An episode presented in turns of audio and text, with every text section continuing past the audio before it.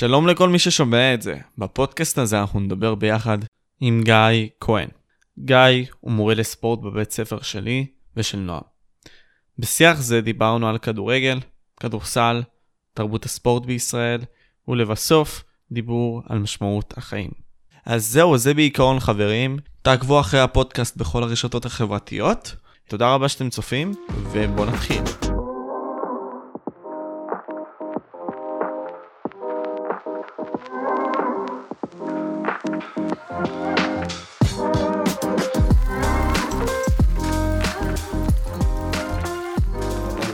13, אני נועם, משה, ואנחנו עם המורה לספורט שלנו. שיחה מאוד מעניינת הולכת להיות, זה לא שעכשיו תתפסו את זה ככה. Uh, קוראים לו גיא, uh, גיא, אתה יכול להציג את עצמך. אה, אחלה, כול, נעים, שלום לכולם, וואלה, אני מתרגש להיות פה. שמי גיא, אני המורה של שני התותחי על האלו למורה לספורט, אני איתם שנה שנייה כבר, וזהו, הזמינו אותי לבוא. נשמע לי אחלה רעיון. בתקופה כזאת במיוחד. ו...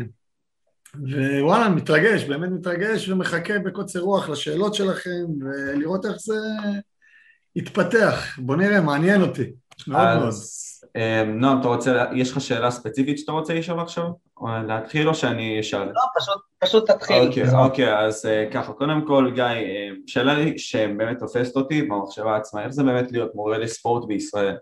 כי אתה יודע, אה, אנחנו עכשיו נמצאים, אנחנו נמצאים עכשיו בבית ספר הרי, ואין לנו כמעט שיעורי ספורט, כלומר בקורונה וגם בכללי, מבטלים לנו את רוב שיעורי הספורט, אז גם ההרגשה הזאת היא בין היתר. אה, קודם כל, אל תתייחס לשנה הזאת כאינדיקציה לשום דבר, אוקיי? לא לימודית, לא ספורט, לא... תראה איך העולם נראה, זה עולם של תוהו ובוהו, אז באמת, קחו את השנה הזאת, ממש תעטפו אותה וזרקו אותה לפח, ככה אני קורא לזה, באמת שנה ארורה. אה, אל תתייחסו לזה. עכשיו כמורה לספורט בכלל בכללי, שמעו, אני התחלתי לפני 12 שנים בערך, כן, סיימתי את התואר לפני 12 שנים ולא אהבתי בהתחלה, לא אהבתי את ההתנהלות, לא של הילדים, לא של המנהלים, לא של הצוות, אמרתי מה לעזאזל אני עושה, זה התחום שאני הכי אוהב אותו בעולם ואני מגיל אפס בו, מדגיש, מגיל אפס בו, שני ההורים שלי היו בתחום, אמא שלי דרך אגב הייתה אלופת הדרום בריצת 100 מטר, אבא שלי היה מורה לספורט, אה, ורציתי, וזה מה שאני עושה בעצם, מגיל אפס, אם זה משחק כדורסל בקבוצה תחרותית, הייתי אלוף הארץ בפינג פונג, לא יודע אם כמה יודעים, כן, כן, הייתי, הייתי, אני נולדתי לתוך העולם הספורט, כן, נולדתי לתוך עולם הספורט, ואני לא אשקר לכם, בארץ אין תרבות ספורט. אני לא מחדש לכם כלום יותר מדי, אין פה תרבות ספורט, אם זה, זה מתחיל כמובן, מצטער שאני אומר את זה מההורים, כי אני גם מאמן, אני מאמן כדורסל אה, בעיקר, ואני רואה, רואה איך העולם, ה... הנה סתם דוגמה, קחו את נבחרת ישראל בכדורגל, שני משחקים היו לנו עכשיו, נגד נכון. דנמרק וסקוטלנד, וכולם בשוק איך הוצאנו נקודה. תגידו מה, אתם חיים בסרט? איזה שוק, אני הייתי במשחק הראשון. כיף, יש אווירה, יש לנו אצטדיונים יפים, יש הכל. אנחנו לא קשורים לענף. ואני יכול להביא את זה ממקור ראשון, יש לי חבר שהוא היה שחקן בליגת העל והוא מאמן עכשיו בליגת העל והוא יגיד לכם את אותם דברים שאני אומר. אין לנו תרבות ספורט, אנחנו לא קשורים לענף, במיוחד כדורגל שכל הארץ מדברת על כדורגל, אבל כדורגל אין לנו בארץ, יש לנו כמה תחומים טובים, התעמלות קרקע וג'ודו וכדורסל, בוא'נה, אני אולי אתם ממעיטים קצת, אולי לאנשים לא מודעים לזה, אבל כדורסל הוא תחום מאוד מאוד חזק, אנחנו שם דבר, מכבי תל אביב זה אחד המועדונים הכי גדולים באירופה, ונבחרת ישראל הגיעה לשלבים יפים ב- כנבחרת, הגענו לגמר גם פעם אחת, נגד רוסיה אם אני לא טועה הפסדנו, או יוגוסלביה, לא כזה זכור לי, אנחנו אימפריה בתחום הזה, אבל זה כל קשור לתרבות הספורט. בכדורסל יש תרבות, אם זה המאמנים, אם זה האוכלוסייה, אם זה ההורים וכולי. אה, זהו, לשאלתך איך זה להיות מורה לספורט בתקופה הזאת או בכלל? זאת השאלה. תשמע, אה, ניקח את זה בכללי, בכללי, כן. בכלל, אתה בעצמך אמרת ואני... אני כמו שאמרתי, התחלתי בזה, לא נהניתי, חזרתי לזה, הרבה בזכותכם אני מאוד נהנה. אתם, כיף לי לעבוד בבית ספר, אני ממש התבאסתי שאני בבית בזמן הקורונה. יש הרבה מורים שיגידו, הם מתבאסים, אבל הם לא מתבאסים, אין להם בעיה להיות בבית, ואני לא. מאוד קשה לי, האינטראקציה שלי איתכם היא מאוד, אין לי אותה בזום, אז מאוד קשה לי. אז וואלה, אני מחכה לרגע שהעולם יחזור לקדמותו, אנחנו בדרך הנכונה, ישראל, אולי היינו ניסוי, אבל הניסוי הצליח, חבר'ה, אנחנו כרגע, כרגע אנחנו חוזרים לשגרה, איך שאפשר להגיד, לא יודע, אני, אני מאוד כן. מקווה שזה לא עבודה בעיניים, מאוד מקווה. שזה לא אשליה. אני, אני גם, תקשיב, אני... אתה מכיר אותי, אני כבר בלי חדר כושר הייתי איזה חצי שנה, אני עכשיו בדיוק חזרתי מאימון, אז כיף חיים, באמת.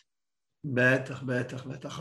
באמת, אם, אם בארץ יבינו כמה ספורט חשוב לאיכות חיים, גם בקטע המנטלי והנפשי, אנשים לא מבינים כמה הם מפסידים. ואני מנסה להכניס את זה להרבה ילדים, כמה חשוב לעשות ספורט, וזה גורם לנו לאושר פנימי. באמת, לאושר פנימי. עזבו את הגוף, איך הוא מתפתח, אני יודע שבגיל שלכם אתם אוהבים להיראות טוב. זה לא, זה לא האישו, זה לא האישו, אני מבין, זה בסדר, גם אני הייתי שם. וגם לי חשוב להיראות טוב. אבל אני רואה היום, אני, עכשיו אני פצוע. אתם יודעים, קראתי מניסקוס, לא יודע אם אתם יודעים, ומאוד קשה לי. אני... לא, לא, לא הפציעה, לא כואב לי או משהו, זה לא מזיז לי כל כך הכאב, אלא עוד פעם, אני בגיע לשיא, בום, יורד ב... עכשיו לך תחזור לשיא בגיל הזה. אני בן 42 דרך אגב, למי שלא יודע, ולחזור עוד פעם, להיות בכושר טוב, זה מאוד קשה. מאוד קשה, זה עוד פעם לדלג, לעלות לאט לאט. העלייה היא מאוד איטית, זה לא יהיה כמו שהייתי בן 22-23 שהעלייה מהירה. עלייה מאוד איטית ולשמור עליה זה מאוד קשה.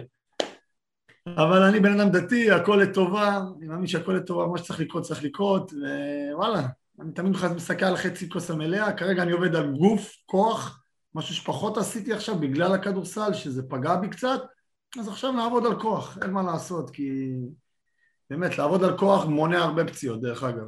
אז... אה, אני כבר, אה, אני כבר שנה סובל מבעיות ברכיים ו... ורגליים, ואני מתאמן רק על פלג גוף עליון. היום האמת הלכתי לאורתופד. זה מבאס, תדע לך, ילד כן. בגיל שלך שאמור להגיד את המשפט הזה, זה משפט שלא אמרתי עד גיל 26, אתה מאמין לי? בעיות ברכיים? זה הצחיק אותי להגיד את זה. אני מאמין לך לגמרי. זה באסה, וזה יכול להיות שזה רק בעיות גדילה, זה לא בהכרח בעיות... אה, לא, לא, לא, אני הייתי גם, פתחתי את זה גם בפודקאסט בפרק אחר. אני עשיתי, עשיתי, היה לי עומס יתר, זה דבר ראשון, ודבר שני, גם הייתי בגירעון קלורי יותר מדי מוגזם. אז שני כן. הדברים האלה זה כבר, וגם אירובי שעה כל יום מדרגות עם מהירות של טיל, אז... אה, תשמעו, מנוחה, מנוחה זה חלק מההתפתחות שלנו, אז תנו לגוף לנוח. התאוששות זה... אנשים ממעיטים בזה, אבל זה... הם חושבים שאם הם מנחים, אז הגוף יורד, או הכושר... זה לא נכון, ממש לא. אנחנו לא מכונות, אנחנו בני אדם, וגוף צריך לנוח. לא, נכון, לא סתם... מאז... אז אני צברתי קצת ידע בדבר הזה, אז... לא, לא, חייב לנוח. אנשים, ילדים, במיוחד, אתם חושבים שאתם וולברים, מכירים אותו מאקסמן, שהוא יכול לרפות את עצמו? אתם לא, תשכחו מזה, זה... אתם אולי יותר טובים ממני, כי אתם ברור שהגוף שלכם יותר חזק ממני, אבל עדיין אתם פוגעים בעצמכם ואתם יכולים לעשות נזק אה, בלתי הפיך, אז אה, תקראו, תקראו, יש הרבה חומר בתחום, ואפילו שהוא משתנה כל הזמן, אבל באמת יש מחקרים כל כך נכונים ואני רואה אותם, ואנחנו, גם אני בתקופה הזאת של הקורונה, הרבה מיתוסים שברו לי. למשל, אני אביא לכם מיתוס שאני, עדיין קשה לי לקבל אותו, אבל אין לי ברירה, אני צריך לקבל אותו, כי דיברתי עם, עם ארבעה מאמני כושר בליגת העל. הם אמרו לי אותו דבר, הליכה מרז, אני אגיד את זה למי שלא, מרזה יותר מאשר ריצה. עכשיו שנייה, יש לנו שומנים ויש לנו קלוריות. את השומנים, מי שרוצה לחטף שריר, עדיף שילך. וזה הורס לי הרבה דברים שחשבתי כל החיים. לא הגיוני שמעבודה קלה, אני קורא להליכה, זה עבודה קלה, לא מתאמצים, מה זה ללכת? טק טק טק, זה שטויות. ועדיין הוא עושה פעולה טובה. מה זה אומר? אבל זה מחזק את מה שאמרתי, התאוששות. כמה חשוב לנוח. והליכה זה סוג של הליכה, זה סוג של אה, מנוחה. סוג של התאוששות. אתם יודעים שאחרי כל משחק ליגה שהייתי בנוער, היינו מורידים נעליים ומתחילים לרוץ מסביב למגרש בריצה קלה. איזה עשרים דקות. ואנחנו גמורים, אבל ריצה קלה, אפילו יש כמה שהלכו, ויכולנו לבוא לאימון אחר כך בצורה יותר טובה. זה... שתבינו, התאוששות זה מאוד חשוב. אז יכול להיות שההליכה היא כן מרזה יותר, אני יודע, אני מקווה שזה נכון, כי עכשיו זה מה שנשאר לי, אסור לי לרוץ. אז אה, שאלה לגבי זה, כי אמרת עכשיו מקורות, אה, המקורות שלך שאתה משיג את המידע, קודם כל, יש מקורות ספציפיים שאתה יכול לבוא ולהפנות אותם אליהם? כל כך לא. קודם כל האינטרנט מפוצץ בידע, ואני יותר מעדיף לדבר עם אנשים מומחים. אני עכשיו, לפני שבועיים, אני אעשה, לא יודע אם אני אמרתי לכם, אני עושה קורס עכשיו, קוראים לו מאמן, מאמן מנטלי לספורטאים. שמעתם על זה? כן. היום אני לא. אין ספורטאי על שאין לו מאמן מנטלי. אין דבר כזה.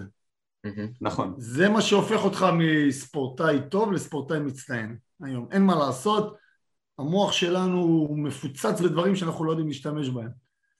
ויש הרבה כלים שאני לומד אותם, ואחד מהם, דיברתי עם יורם מנחם, הוא הגורו של עולם הכושר הגופני.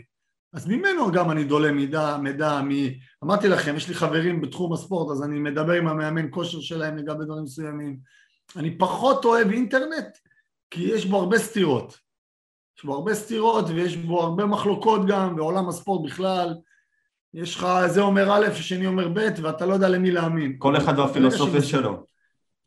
לא יודע אם זה פילוסופיה, כל אחד, הרי יש, אין, אין, אין משהו קבוע, אין משהו קבוע וזה מחרפן. אני כבר, למה אתם צוחקים? אה? לא, לא, לא. כי נכון.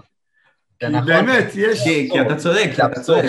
כן. זה, זה משגע את המוח, אבל זה גם מה שיפה. מה זה אומר בעצם? שאין סוף לידע בתחום כן. הזה. ושימו גם- לב, מי ידע בכלל מה זה street workout, או מה, מישהו ידע מה זה אינטרוול, לא אינטרוולים, אה, איך קוראים לזה, פונקציונלי. פעם לא ידענו את הדברים האלו, פעם נכון. חדר כושר או אימון, כדורסל או כדורגל, לא משנה. נכון. פילאטיס, הכל התפתח בצורה משוגעת, משוגעת. בגלל זה הוויכוח שלכם, שניכם, לגבי מי היותר טוב, צ'מברלן או ג'ורדן, זה מביך, זה מביך, אנחנו אנחנו בעולם... תכף ניכנס לזה.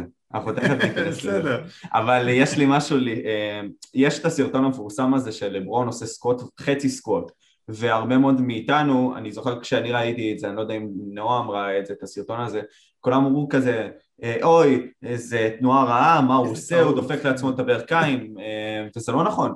הרי זה כל הקטע, הפילוסופיה של הספורט היא מאוד שונה, ויש דברים שאנחנו לא מבינים מהאנשים הפשוטים, וזה כל מה שהאתלטים עצמם צריכים לעשות בשביל להגיע לרמה שלהם, להפיק את הסוגי שרירים שלהם.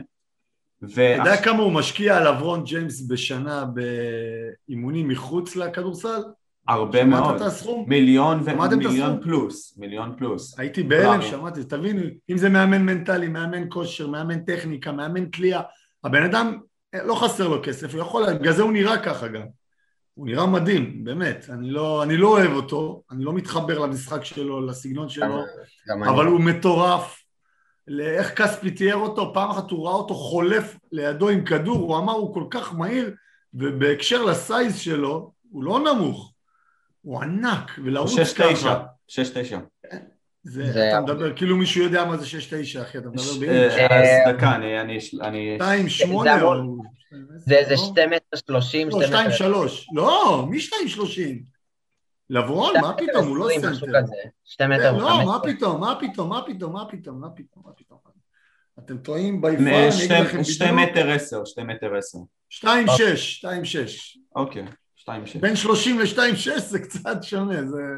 יודעים מה זה 20 סנטים, 24 זה מטורף. זה סנטר, הוא לא סנטר, הוא 3-4, שחקן מטורף, הוא שיפר את הכלייה שלו, שזה הייתה עקב אכילס שלו, והוא הוא קשה מאוד לעצור אותו, אבל, אבל, אני לא יודע אם אתם, כמה אתם בתחום הכדורסל, אין לו תנועות עגולות, לא יודע אם אתם יודעים מה זה אומר. כאילו על הציר? התנועות שלו לא עגולות, הן לא נקיות, אם תראו את סטף... הוא לא קרי, הוא לא קרי, הוא לא. הוא לא. קיירי, לא, כמו קיירי או דורנט, התנועות שלהם יפות, הוא, אין לו נכון. תנועות יפות, אבל הוא, הוא מטורף. הוא מביא לך נקודות, כמו שאומרים. הוא מביא יותר נקודות. פה, כי יש לו פיזיות מסוימת, נגיד דורנט, פיזיות, מהירות. נכון, נגיד דורנט דורנט- הוא טכני, לנו, זה זה מזכיר לי ויכוח אבל שהיה לנו בתחום אחר עם הפיזיות וזה. מי השחקן הכי טוב בהיסטוריה? רונלדו מסי? היה לי בקבוצה עם, אה, עם חברים. אל תיכנס איתי לזה, אל תיכנס איתי לזה, לא, כי לא, אני לא, הולך אני- להתעל... אני- סתם... לא, לא, לא, אתה לא רואה את. הסמל, אתה רואה את הסמל מאחורי, עזוב. כן, לא. אני, אני יודע, אני אמרתי להם, תקשיבו, אני חושב שמסי מבחינת, כל, מבחינת כל דבר אפשרי חוץ מפיזיות, הוא לוקח אותו. ויש לי שאלה, אתה מדבר על פיזיות, למה אתה חושב שמסי חלש? לא אמרתי שהוא חלש, אבל... מה זה פיזיות מבחינתך? פיזיות זה קפיצות, פיזיות זה גוף, פיזיות אז זה לא פיזיות, פיזיות זה לא אתלטיות. זה אתלטיות. נכון, אוקיי. יש אתלט. הבדל בין אתלט לפיזי, כי פשוט מסי, גדול יותר וחזק יותר. אז אוקיי, גם פה אני חולק עליך. שיש לי שאלה אליך, מי, מי אתה רואה אותו יותר משתטח על הרצפה, נגיד ככה, מסי או רונלדו? מי נופל יותר? שים לב למשחקים. מסי כמעט ואי אפשר להפיל אותו. אתה יודע למה, אבל זה גם קשור לתמור שלו. הגרביטציה וכל הקטע, לא?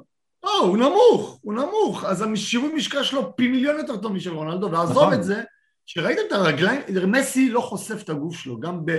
שימו לב שהוא לובש חולצות רחבות, שימו לב לזה, לדברים הקטנים. אני עוקב אחרי שניהם כל כך הרבה שנים, שימו לב שמסי אף פעם לא מראה את השריר שלו כשריר, רונלדו הכל צמוד, הכל, הוא מיוחצן. מסי לא מיוחצן, אבל הבן אדם חזק בטירוף, בטירוף, בטירוף, בטירוף. ברמה שאם אתם תיכנסו בו באמפ, יודעים מה זה באמפ? להיכנס גוף בגוף, כן. אתם תעופו אחורה. הוא מאוד מאוד מאוד מאוד, ואני מדגיש, מאוד חזק. זה כן. שלא רואים את זה, זה... אתם מראים, תשימו לב, אבל הבן אדם מפלצת, הנה, זה סתם, זה נראה לכם, רונלדו מיוחצן יותר, הנה, קחו את התמונה הימנית, זאת, איפה ש... לא יודע. אז זאתי? תמונות, יש לו... לא, לא, צד שמאל, מצד שמאל למעלה. כן, זאת. עוד, לא, לא, שמאל, עוד, לא, לא, עוד שמאל, זה. תגידו לי, זה בן אדם חלש? נראה לכם הגיוני שזה בן אדם חלש? לא כל כך. כי אנחנו לא- מדברים פה על כדורגל. לא כל כך. המבנה לא, שלו גם בכדורגל. בכדורסל, הלוואי עליי בתור כדורסלן יהיה, לו, יהיה לי גוף כמו שלו, הוא מפלצת, הוא מפלצת, פשוט הוא לא מייחצן את עצמו, ושימו לב שכל הגולים שלו הם בפיזיות, הוא עובר שחקנים בפיזיות. אז קשה להגיד את זה, אבל בסדר, אני הולך איתכם. רונלדו קופץ יותר גבוה. שזה יהיה תחרות קפיצה לגובה, נדבר, אבל כרגע זה משחק כן. שמשוחק על הארץ, דרך אגב, זה מבחינה טכנית. דרך אגב, תחרות כן. קפיצה לגובה. אה, אני זוכר שבאתי ודיברתי איתך לגבי וויל צ'מברליין וכל השאר.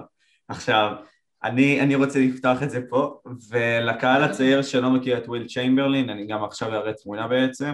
אה, זה לא בהכרח הקהל הצעיר, זה גם אוהד הקהל הצעיר הכדורסל אתה ה... בן 16. לא, לא, לא, הקהל לא. הצעיר, באמת, אף אחד לא יודע. מי זה, אבל הוא... בין היתר.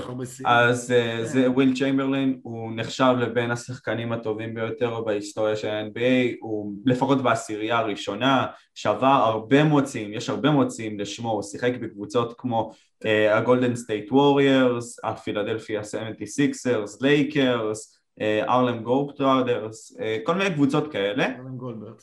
כן, תן תמונה שלו, סתם, תן תמונה שלו שתבין על מה אני מדבר. העולם הזה המודרני לעומת העולם אז תראה איך הוא נראה.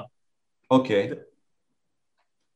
אה, שנייה, דקה, דקה. shirtless, וגם תעלה סנטרים של הדור הקיים, אתה תבין את ההבדלים. הנה, זה, זה, לא רגע, זה, זה לא התמונה העדכנית שלו. זה- ועכשיו תראה את שאקיל כאילו לידו.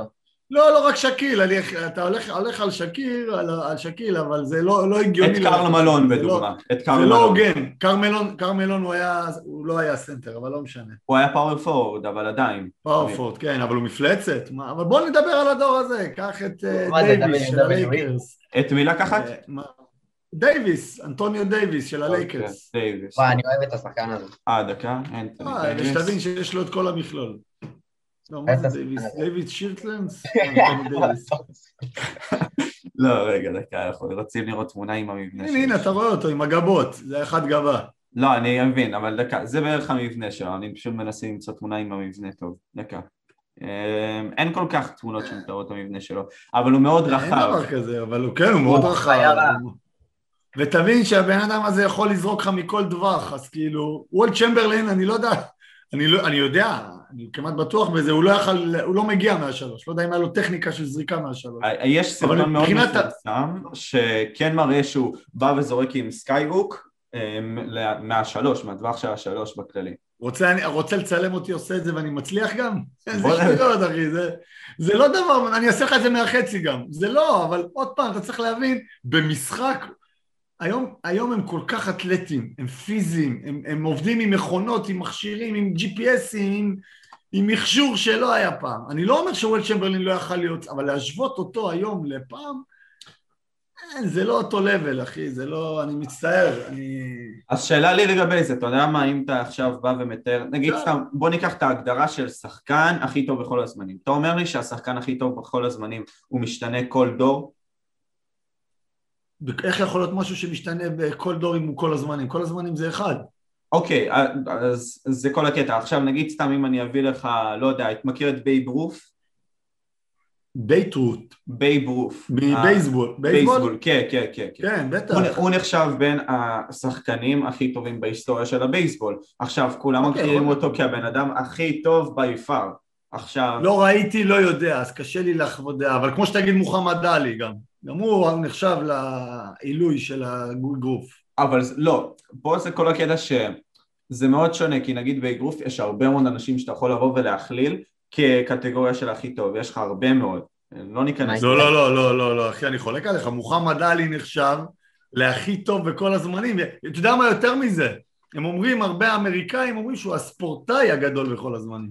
ספורטאי לא, כי הוא הראה היבט מסוים באגרוף והוא שינה אותו לחלוטין, אבל היה לפניו את שוגרי רובינסון, היה את הארי גם יש גרב, את אה, מייק טייסון שאומרים הרבה. יכול להיות, גם מייק טייסון מטורף. עוד פעם, אני לא יכול לחוות דעה על משהו שאני פחות מבין בו, כאילו, אני, אני חושב שאגרוף זה ספורט נוראי, אני מצטער שאני אומר את זה. למה? זה לא יכול, למה? ראית איך הם נראים אחרי שהם מסיימים את עולם האגרוף? הרבה עם פרקינסון, עם זעזועי מוח מטורפים. מה, ספורט שהוא לא בריא מבחינת מוות אפילו, יכולים להגיע למוות, לא מוצא בו, הרי ספורט צריך להיות משהו בריא בסך הכל, נכון? נכון. איך יכול להיות אגרוף, זה לא משהו בריא, זה הרבה אנשים מתים, אתם יודעים את זה? אני לא יודע כמה, תקראו נכון. תראו כמה לא, אנשים אני מתים בשנה. גם, בגלל זה גם הספורט הכי קשה בעולם זה פיתוח גוף, ברמות הכי גבוהות. למה? כי א', אתה צריך להגיע ל... המטרה של הספורט זה בעצם להגיע, זה צריך כמה קטגור... כמה כאילו אספקטים של הספורט. יש לך אספקט שאתה צריך להגיע הכי, הכי פול שלך, כאילו הכי מלא מבחינת שריר, מבחינת מראה, והכי חטוב שלך. וגם הכי יבש, והכי יש עוד הרבה קטגוריות, והפרופורציונלי וכולי וכולי. אז עכשיו ברמות הכי גבוהות, זה בכלל, וגם אפשר להגיד, להגיע, לה- להגיע עם הדבר הזה, עם הספורט הזה, לאותו ארגומנט שהיה עם הקטע שהדבר הכי טוב, כאילו הספורטאי הכי טוב משתנה מדור ודור. היו, היה הרבה דורות, נניח ארנולד, יש הרבה שחושבים באמת שהוא המפתח הגוף הכי טוב. מה, ארלון שוורצנגר? שוורצנגר, אז כן. כאילו, כן, אז כאילו שמתקדמים עם השנים, אתה כבר רואה מפתחי גוף אחרים שבכלל עקפו אותו בכל, בכל, אה, בכל ברור, דרך. וזה. ברור. כמו שאמרתי, הדור לאט מתקדם, כן, בדיוק. אבל יש תזונה אחרת. יש, עוד פעם, הטכנולוגיה נכון, גם מטורפת נכון. היום. אה, זה, זה, זה הסיבה, דרך אגב, שיש לנו חיסון כזה מהר, זה הטכנולוגיה. אנחנו בעולם שהכל הוא אינסטנט, הכל הוא מהיר. אין היום לאט, אבל, אבל לא יודע, יש לי, עם ה bodybuilders, כל מה שאתה מדבר, יש פה כישרון? יש פה נטו עבודה אה, קשה, בעיקרון- אני חושב. בעיקרון, בעיקרון יש, הכישרון בספורט פה מדובר בגנטיקה אישית. כי זה, זה, זה, זה, זה, זה בעיקרון הכישרון שלך. כי כאילו... זה, זה- גנטיקה זה כישרון. אין, אין כן, ספק. זה אני הכישרון לא בספורט. ש- אוקיי, אוקיי. אתה אומר שלא כל אחד יכול להגיע ל, לכל אחד. לא, משה, תרשום פיל היפס שנייה. אה, אוקיי, בסדר, אני ארשום דקה את פיליפ, בסדר? זה, עכשיו אני אראה לך את הבן אדם שהוא אומרים, שהוא נקרא המתנה, זה הכינוי שלו. למה? כי הוא מתנה גנטית. אתה רואה שכל כל השרירים שלו הם עגולים באופן פסיכי, תראה לו את 2011. מה? לא, אה, אוקיי. מי? לא, כן. רגע, חכה. אוקיי, אוקיי. אתה רואה, זה, זה שרירים כאילו עגולים וכל זה, זה הקטע של...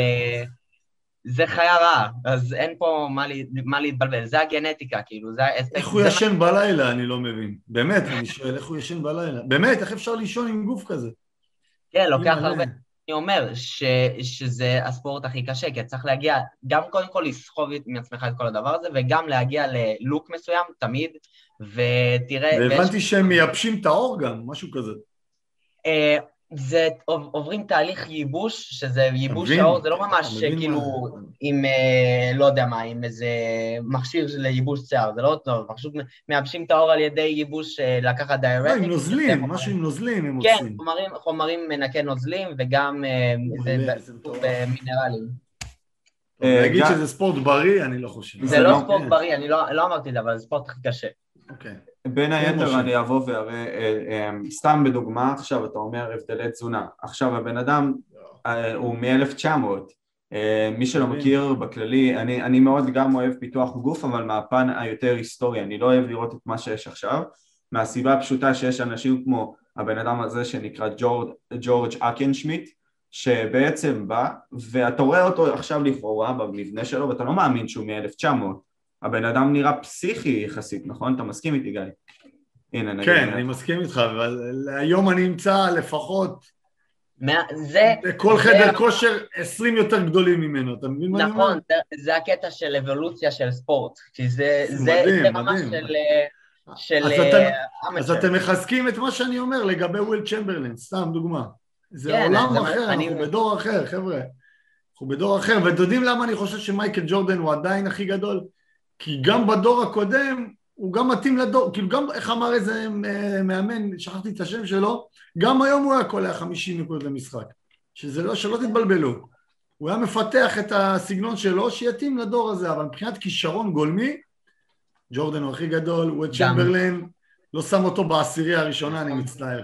גם מבחינת. אה, work ethic, כאילו מנטלי. ברור, ברור, אז הוא לא היה מקצועי, זה היה חצי, זה היה חובבני, סוג של לא חובבני פעם. אליפות עם 40 חום, זה זה משהו ש- שזה כאילו... כמו שאמרתי, לברון ג'יימס משקיע מיליון מיליון ופלוס בשביל הגוף שלו, רק הגוף שלו והמוח שלו. אתה מבין, פעם בכלל היה דבר כזה מנטלי, פעם היה דבר כזה מאמן אישי, לא, אתה בא לשכונה, משחק, קוטפים אותך. זה קצת... קיצור, אנחנו בעולם אחר, בגלל זה קשה להשוות את ה... לא קשה, מבחינתי זה קל, אבל כאילו אין מה להשוות את, ה... את הסטטיסטיקה של אז להיום. מה אתה מראה לי עכשיו? אני מראה לך בכללי שוויל צ'יימברלין, אתה אומר עכשיו לא מקצועני, בקטע של הספורט, הוא גם תוך כדי, אה, לפני השנים שלו ב-NBA, בא והתמצא בתחרויות אתלטיקה וקפץ. הנה, אתה רואה? מי, וויל צ'מברלין? כן, כן, אני אומר לך, הוא היה מקצועני, הוא בא והיה קופץ, והוא היה ממש אז לא הבנתי, בן אדם מקצוען שעושה קפיצה לגובה, הוא בכלל לא אמור להיות בתחום הכדורסל, זה מקצוען? שמע, הוא בא ו... אז, כאילו, הוא לא אז היה אני ממש... אקח את טוב. לברון, נו. הוא לא היה אני אקח את הכי טוב. לברון ג'יימס, מהמקום הוא קופץ את זה, בלי בעיה. לא צריך תנופה בכלל. סתם אני אביא לך דוגמה. לא אתה נראה יודע לי. איזה אתלטים, תרשום ג'ו מורנט. היום יש rookie, קוראים לו ג'ו מורנט. תבין, כן. הבן אדם קופץ לך לגבהים, אה, ג'ו עם ג'י-או, אני חושב. לא, זה ג'אמורנט, כן. ג'ו אה, מורנט, אוקיי, ידעתי כן, אפילו זה. זה בן אדם שקופץ לגבהים שאתה... לא, לא, פסיכי, ג'אמפ, הנה, אתה רוצה... הוא פסיכי, הוא פסיכי, אני רואה אותו, אני מקנא, כי אני יודע שאי אפשר להגיע, אנחנו לא יכולים, white man can jump, אנחנו לא יכולים להגיע לגבהים האלה. אתה- אה, איזה דברים מדהימים. אני אראה את הניסיון הטבעה שהוא עשה על קווין לאב, אני באמת זוכר שאני ראיתי את זה, אה, זה היה. כל כך קרוב להטבעה, באמת, וזה היה כזה קרוב. והוא קפץ מעל בן אדם שהוא שתי מטר אה, חמש עשרה דקה, רק רגע. עוד שנייה באמת הטביע עליו גם, זה היה, זה היה מר... מדהים, אני ראיתי את המשחק עצמו. קשה, קשה להבין איך הם קופצים, הנה אתמול הוא הביא הטבעה מטורפת. הנה, בוא, בוא תסתכל. הוא באמת עוד שנייה קפץ מעליו, זה היה מטורף, באמת, אני ראיתי את זה, זה היה מטורף. אתם מבינים? אז אתם מבינים שזה, אתה אומר לי, וואט שבן קופץ לגובה, ג'ו מורנט קופץ לגובה עם, אה, עם, עם, אה, עם, עם לא יודע, עם, עם שישיית מים עליו. הוא קופץ מעל הזה. זה, זה אנשים מטורפים, זה, זה, אנחנו בדור אחר, חבר'ה, אנחנו בדור אחר עם תזונה אחרת. תחשוב, וולד צ'מברלין בטוח היה עני, מרוד, והתחיל איכשהו להתקדם בעולם הזה, אבל זה לא אותו דבר, זה לא אותו דבר. דרך אגב, וזה...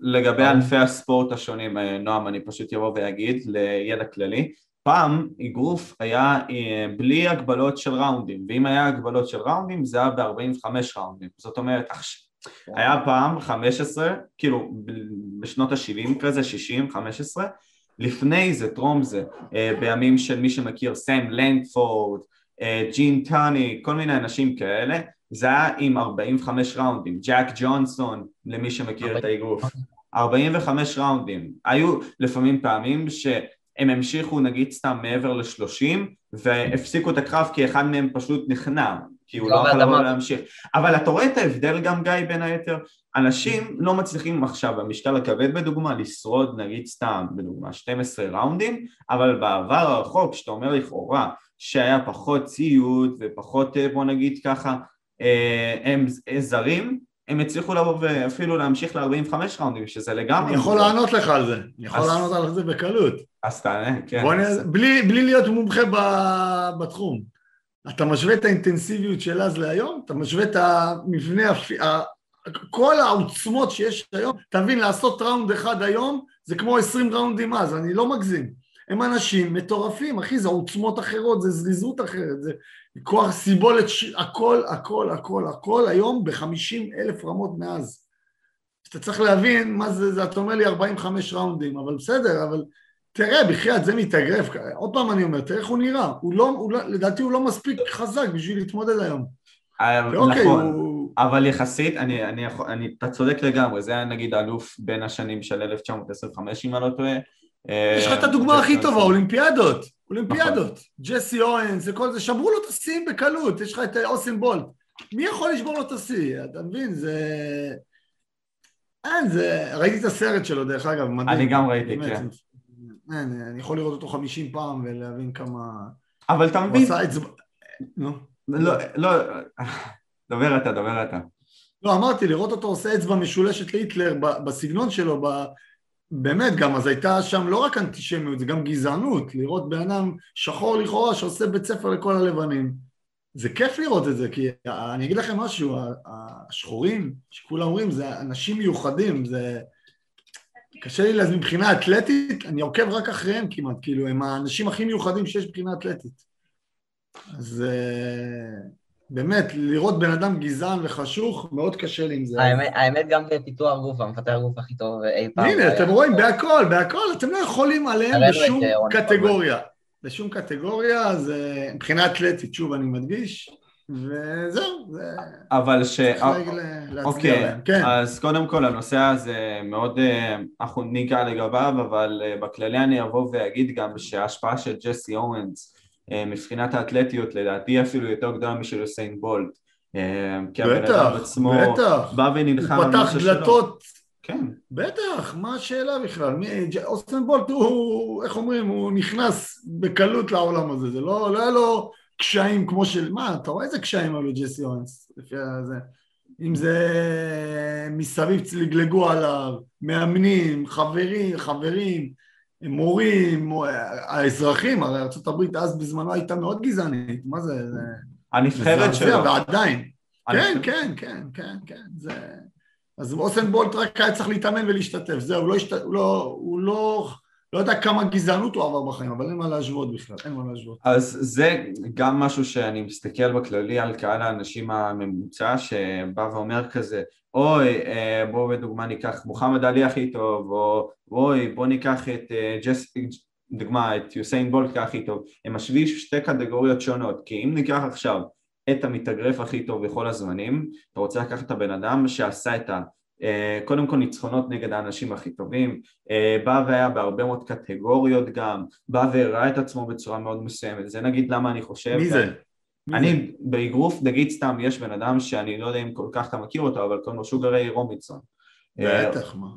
הוא ישן, גם הוא ישן. נכון, הוא ישן, אבל מה הקטע בשוגרי רובינסון? הוא היה בתקופה הזאת שהיית נלחם הרבה מאוד ראונדים, הוא היה נלחם 40 קרבות בשנתיים. עכשיו, זה זמנים לגמרי שונים, אבל הקטע הוא שהוא הביא גם כוח מתפרץ, גם מהירות, וגם בכללי איזשהו שינוי מבחינת האגרוף ששינה את כל הקהל העולמי.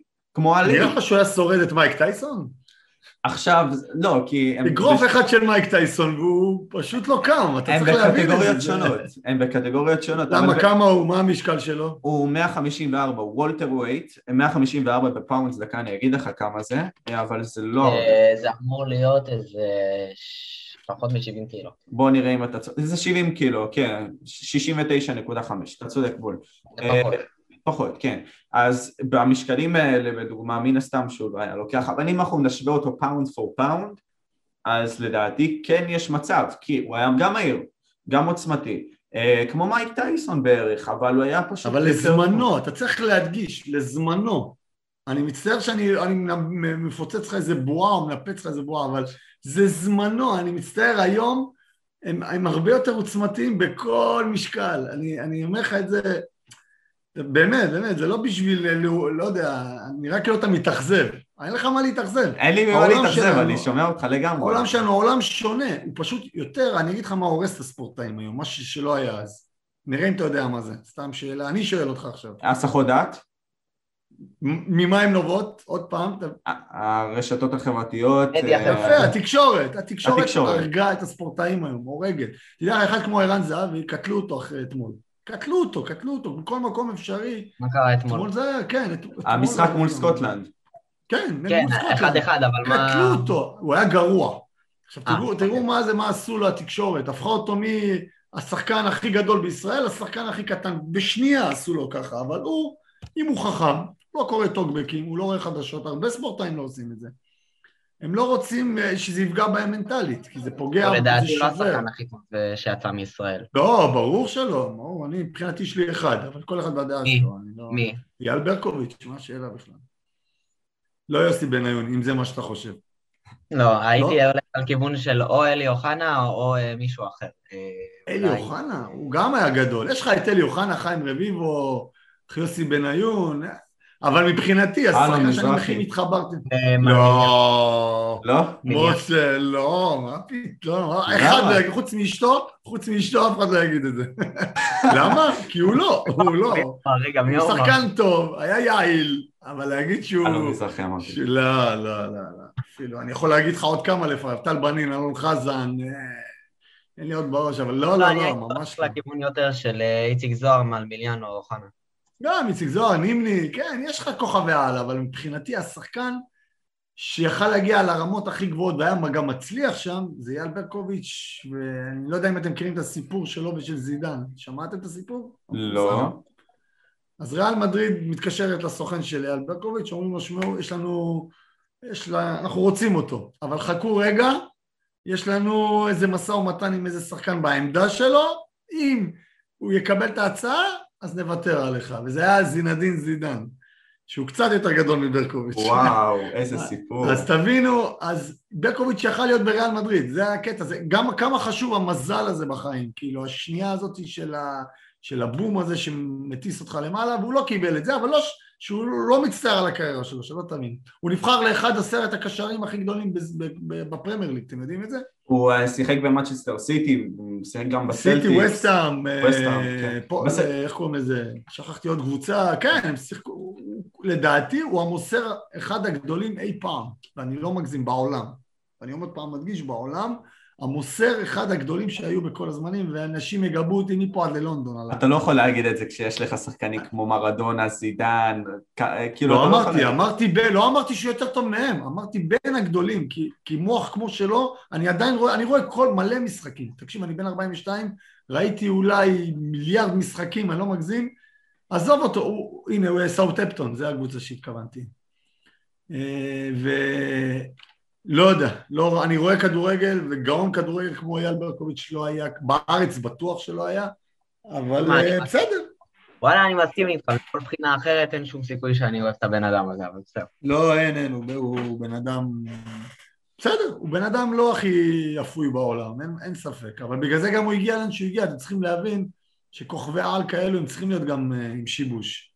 הם לא יכולים להיות ככה, הם צריכים, צריכים ביצים, ויש לו, יש לו המון ביצים. יש- יש אישיויות לא טובות בספורט. לא. לא, הוא לא, הוא לא, הוא לא, הוא לא בן אדם שאתה צריך, אני הרצתי אותו, אני לא אשקר לכם, היה לי פוסטר שלו בתור ילד, אז תבינו עד כמה חשבתי שהוא וואו, אבל בסדר. יש, אה, ובטח יש לכם גם דיון מי הכדורגלן הכי טוב בכל הזמנים. אני לגמרי מסכים איתך, כי אה, כאילו במחשבה עצמה של העבר, אה, מבחינת נגיד סתם פלא, שחקן כמו פלא, העבר לא לטובתו, כי הרבה מאוד משחקים היו בידידות, והרבה מאוד משחקים גם, אה, רוב המשחקים היו ידידות, כי זה... בוא אני אענה, אני אענה לך על זה בש, במשפט אחד. בלם של היום יכל להיות חלוץ של אז. אני יכול להסכים איתך, כי אה, בדוגמה, בוא ניקח את... קח את אה, מרסלו, קח את מרסלו. מרסלו בכלל, הוא לא בלם, הוא מגן, אבל הוא אחד, אחד הטכניים בעולם, אבל קח את ונדייק. הוא. בלם גדול. חזק. תקשיב, נראה לך, בתקופה של אז היו שמים אותו חלוץ. גדול, חזק, טכני, בעיטה טובה, נגיחה טובה, מה צריך יותר מזה? put the ball in the basket, כמו שאומרים, אבל לא, לא, לא. מרדונה, כמה שהוא היה גדול ואהבתי אותו, הוא לא מתקרב למסי. אני מצטער שאני אומר את זה. ואם זה מבחינת שנים של קריירה, כמה הוא היה בטופ? ארבע שנים? מרדונה? לא מסכים? איתך, הוא שיחק בנאפולי. ברצלונה, הוא היה טוב. לא, אין בעיה, תחשב את התקופת זמן שלו, קח, כנס אני- עכשיו אני בגוגל. עכשיו בודק דקה, רק רגע. תבדוק, תראה כמה שנים הוא היה בטופ. בכל מקרה, אני- אני- אני מעריץ גם אה, את אה, רוברטו קרלוס, אני חושב שהוא היה שחקן ממש טוב. בטח, מה, הוא המגן השמאלי הכי טוב בכל הזמנים, by far. זו התשובה שלי לגביו. זה, איפה אתה נכנס? באיפה אתה מסתכל? אני אף פעם לא מבין פה, מה... אני מסתכל בוויקיפדיה ואני. מראה פשוט את הזמנים עצמם שהוא אה. שיחק, אבל בכללי גם אני אראה את הזמנים של אה, השיא שלו. אה, בכללי פשוט, מרדונה? כן, הזמנים שלו, דקה אני אנסה אולי למצוא, יצא לך פיפה. למה? אני יכול להגיד לך, לפי הז- הזמנים שהוא שיחק בנפולי... הנה, הוא שיחק בברצלונה ב-82 ובנפולי, ברצלונה, לא הצליח. נפולי. הוא הגיע לנפולי ב-84, אז בוא נגיד ככה, מ-84 עד 91 הוא הצליח, זהו.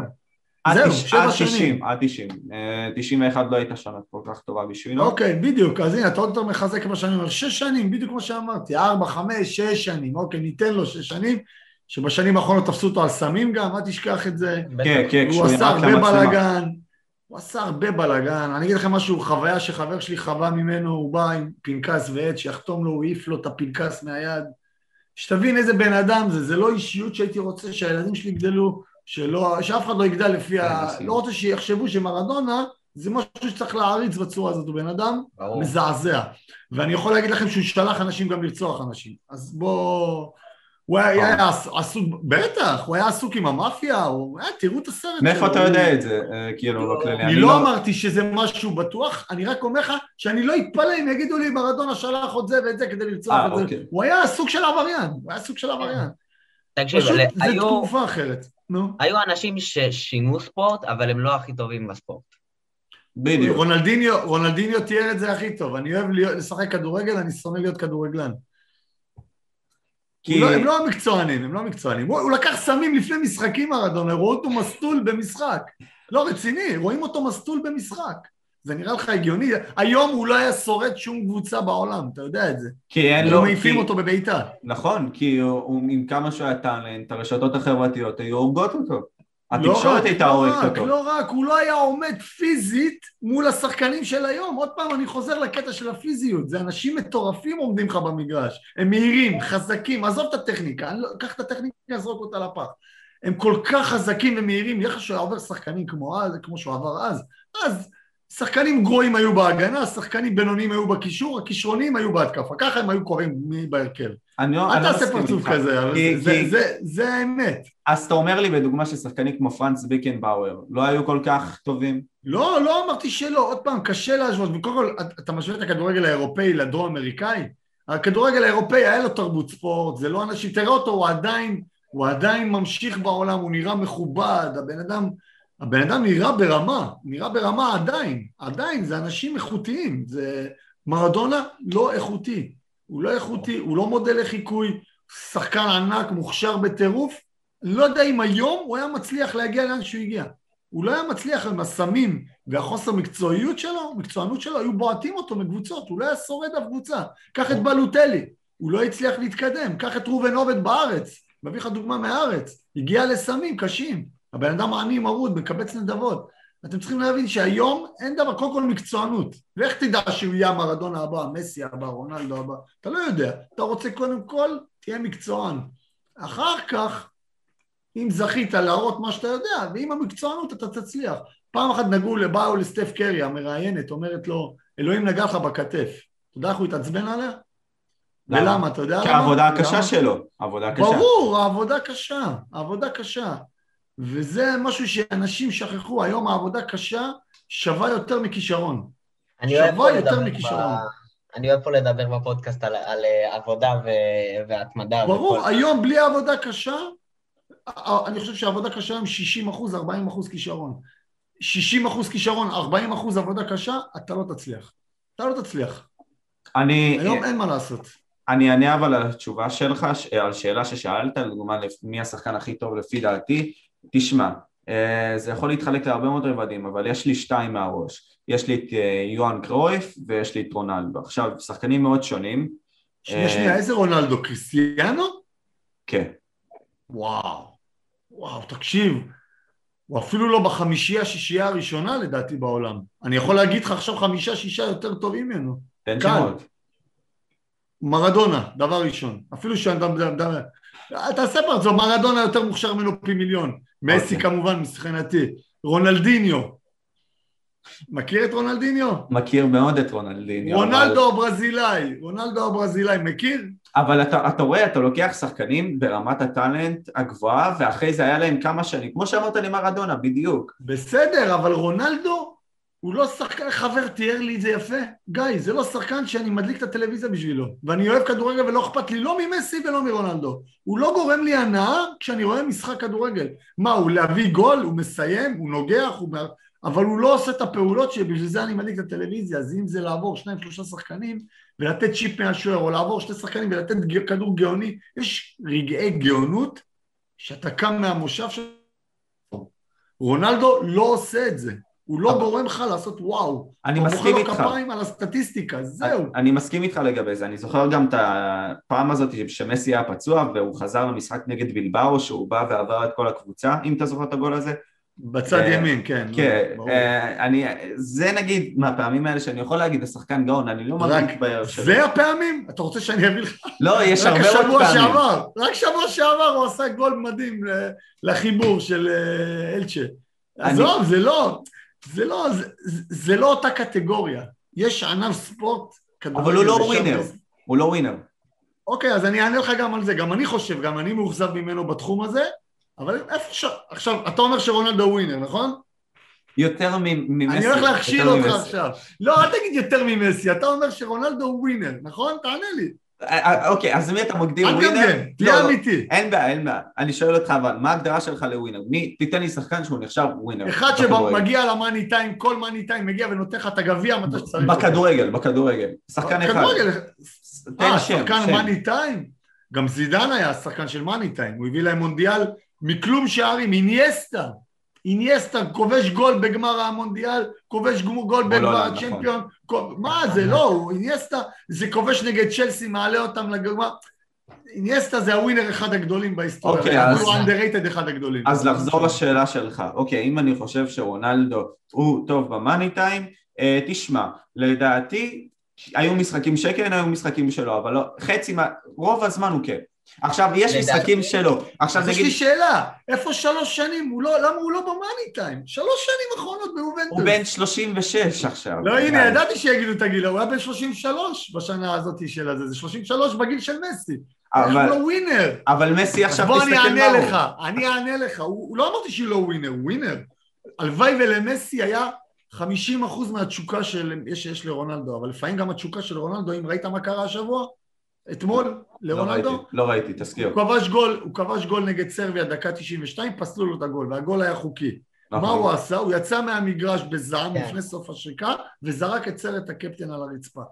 שזה בעיניי, אנשים אמרו איזה בושה, ממש לא. זה תשוקה. זאת תשוקה, הוא קצת חצה את הגבול, אבל, אבל למסי לא יהיה לו את זה והוא לא יעשה את זה. כי זה, הוא מופנם. הוא בן אדם שראית מה אומרים עליו שחקני עבר, הוא לא היה מדבר כלום בחדר הלבשה, שום מילה, היה מגיע, נותן אימון הכי טוב בעולם והולך הביתה, והוא עדיין כזה. זה האופי שלו, אז זה לא משנה, זה אופי, הוא לא מנהיג. אני לא רוצה שהוא יהיה ווינר. בתור אוהד ברצלונה, לא אכפת לי, אתה לא ווינר, סבבה, אבל תהיה... אבל אתה סותר את עצמך, אתה מבין? אתה אומר לי שעכשיו לא. ג'ורדן הוא הכי טוב, ובהתאם... ג'ורדן היה לו הכל, ג'ורדן היה לו הכל. גם אני, גם ווינר, גם מוכשר. בגלל זה הוא הספורטאי הכי גדול בכל הזמנים, הספורטאי בכל הגדול בכל הזמנים. אוקיי, אז עכשיו מי אתה שם מקום שני בפן העקרוני? במה? בכדורסל, בכדורסל, כדורסל, כדורסל עכשיו אה, ליד ג'ורדן. אני, אני אגיד לך את מי אני אוהב. לא, אני, כן, בדיוק. אתה תקבל תשובה שהיא לא סותרת את כל מה שאמר, מג'יק ג'ונסון. אוקיי, לא, מג'יק ג'ונסון הוא ווינר לגמרי. אבל הוא בתקופה, לא אמרתי שהוא ווינר הוא לוזר, אבל הוא בתקופה של פעם, וזה קצת... מה? מג'יק ג'ונסון לוזר? לא, לא אמרתי לוזר. אמרתי הוא מהדור של פעם. איזה. אוקיי. לוזר? זה לוזר. הוא לימד אותי, בוא נגיד לך, אני מתחבר יותר למג'יק מאשר לג'ורדן, אבל ג'ורדן היה האליל שלי, אבל מג'יק, אני משחק כמו מג'יק, אני רוצה לשחק כמו מג'יק. זה כמו בכדורגל, אני רוצה לשחק כמו אינייסטה, לא כמו מסי. אני יותר מתחבר לפסים, למסירות, לא ל... אני אומר לך עליי, האלילים שלי זה איניאסטה, פדרר וג'ורדן. זה בשלושה תחומים שונים. נכון. שזה שלושה פיור טאלנט עם מנטליות מטורפת ו... תשוקה שונה כן, לספורט. פשוט, וגורמים לי הנאה שבשבילם אני אדליק את הטלוויזיה ולראות אותם. עכשיו, אה, בין היתר גם דיברת על תשוקה, ואני אקשר את זה גם עכשיו לכדורסל האמריקאי ולדני. אתה מבין, אה, בין היתר עכשיו בא, בא איזשהו רוקי, וגם בלי קשר, בעונות האחרונות אתה רואה מלא שריקות מבזעות, וזה, וזה לא גורם לך כיף כבר לראות את הכדורסל בכללי. אמריקאי. אמ, בין, נכון, האמריקאי, האירופאי זה שונה לגמרי. ה-NBA, ה-NBA נהיה, איך אני אסביר את זה? אני מנסה לעדן פה כי אנחנו בפודקאסט, נכון? נכון. אבל הוא קצת. נהיה מביך, הוא נהיה כן. מביך. הוא נהיה מביך כי האמריקאים אוהבים שואו. עכשיו, השואו, פעם, כדורסל, אם ראיתם... הסרט Bad Boys פיסטונס, כל התקופה הזאת של ה-80-90. פיצצו להם את הצורה אחד את השני. היום אסור לך לגעת בכוכב, אסור לך לגעת בו. ולמה, מה המטרה של NBA? שיהיה show. אבל בחייאת, איפה הספורט פה? איפה ההגנה שאני בתור מאמן, אני כל כך מלמד הגנה, אחר כך מלמד התקפה. אז הם קצת, הם קצת הורסים פה, הם הורסים לי את המשחק. והקטע שהולכים שלשות מטר מהחצי, או שלוש שניות התקפה, דני אבדיה עומד בפינה כמו... אני מתבייש בשבילו שהוא עומד בפינה 24 שניות ומקווה, איך הוא אמר היום בריאיון, אני מקווה שימסרו לי את הכדור. תגיד, זה נראה לך הגיוני? זה כדורסל? זה כ... הרי מה פירוש המילה קבוצה? קיבוץ של שחקנים שמשחקים ביחד. קיבוץ. אבל איפה אתה רואה קיבוץ? שחקן אחד, ביל וווסטבורג, משחקים לבד, על הבעל, קוראים לזה run and gun בתחום המקצועי, וזה לא הגיוני. זה נגד, נגד מה שאני למדתי כל החיים במשחק קבוצתי. אני רואה רק יורוליג, אני רואה גם את הליגה הישראלית, אני נהנה מהכדורסל הישראלי, ותתפלאו, אני רואה גם כדורסל נשים, שברמה הקבוצתית הוא הכי כיף בעולם. ועוד פעם אני מדגיש, ברמה הקבוצתית הוא הכי יפה בעולם. איזה קבוצה אתה אוהד זז. בארץ? אה? איזה קבוצה אתה אוהד בארץ? מה, בנשים? לא. לא, אה, הבהלת אותי. אה, לא, כי אין לי, אין לי, אני אוהב לראות כדורסל. אני מכבי תל אביב, אני עם העדר, כן, אני גדלתי עליהם, זה? יופי. אוקיי, עכשיו אני- בין היתר גם אני אבוא ואגיד גיא שהאירוע שלפי דעתי גם בא וכונן את כל הרגע הזה של השריקות ודברים כאלה זה, קוראים לאירוע הזה Malice in the Palace זה בעצם היה משחק עם, אתה מכיר את זה אני די בטוח או שלא, אני לא יודע היה מין סוג של זה? אירוע בין הדיטרויט פיסטונס לאינדיאנה פייסרס אינדיאנה פייסרס? עם רג'י כן. מילר? אה, זה לא היה כבר בתקופה של רג'י אם אני לא טועה אה, הם פשוט, לפני? זה היה אחרי, עכשיו אה, כן, זה היה, זה היה אחרי, זה היה בתקופה הזאת ש... אה, עם אה, מטאפיסט הזה? כן, כן, הזה? בדיוק, המכות, בדיוק. מה, זה הזוי, כן, נו, מה. זה הרגע טוב, של... בסדר, אתה יודע מה? אני מתגעגע לתקופה הזאת. גם אני, גם לתקופה הזאת. אני, אני רואה את זה בתור נער ואני אומר לעצמי, זה היה יותר כיף.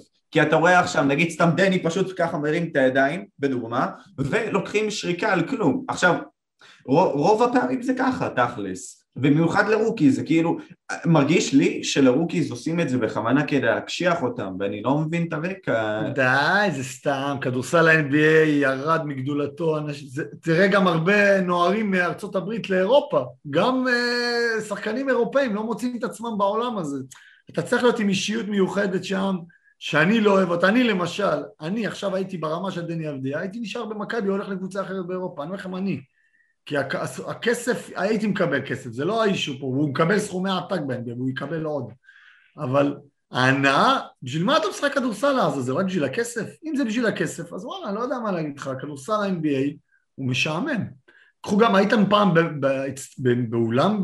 יש לי חבר שעכשיו דיברתי על זה איתו השבוע, אני גיא, הייתי במשחק יורוליג של מכבי, הייתי במשחק של ניו יורק ניקס, נראה לי הוא היה, הוא אומר, אין מה להשוות מבחינת הקהל. ביורוליג פי מיליון יותר כיף, אתה יותר מרגיש מחובר למשחק ולשחקנים. הוא אומר שכל שריקה, שכל כל פעולה של הקהל קשורה לשריקה. שם לא משנה מה, defense. def, סתם, לא קשורים, אין, אין, אין חיבור בין הקהל לבין המשחק. לא בין הקהל לקבוצה, בין הקהל למשחק. שאם יש טעות של שופט ביורוליג, שורקים בוז, כל השעה הקהל. שם לא מעניין אותם, הם באים להצטלם מי ינשק אחד את השני, או מי יאכל המבורגר, נקניקייה, או זה יותר, יותר הוואי חברתי כזה, כזה משהו משפחתי שבא עם המשפ...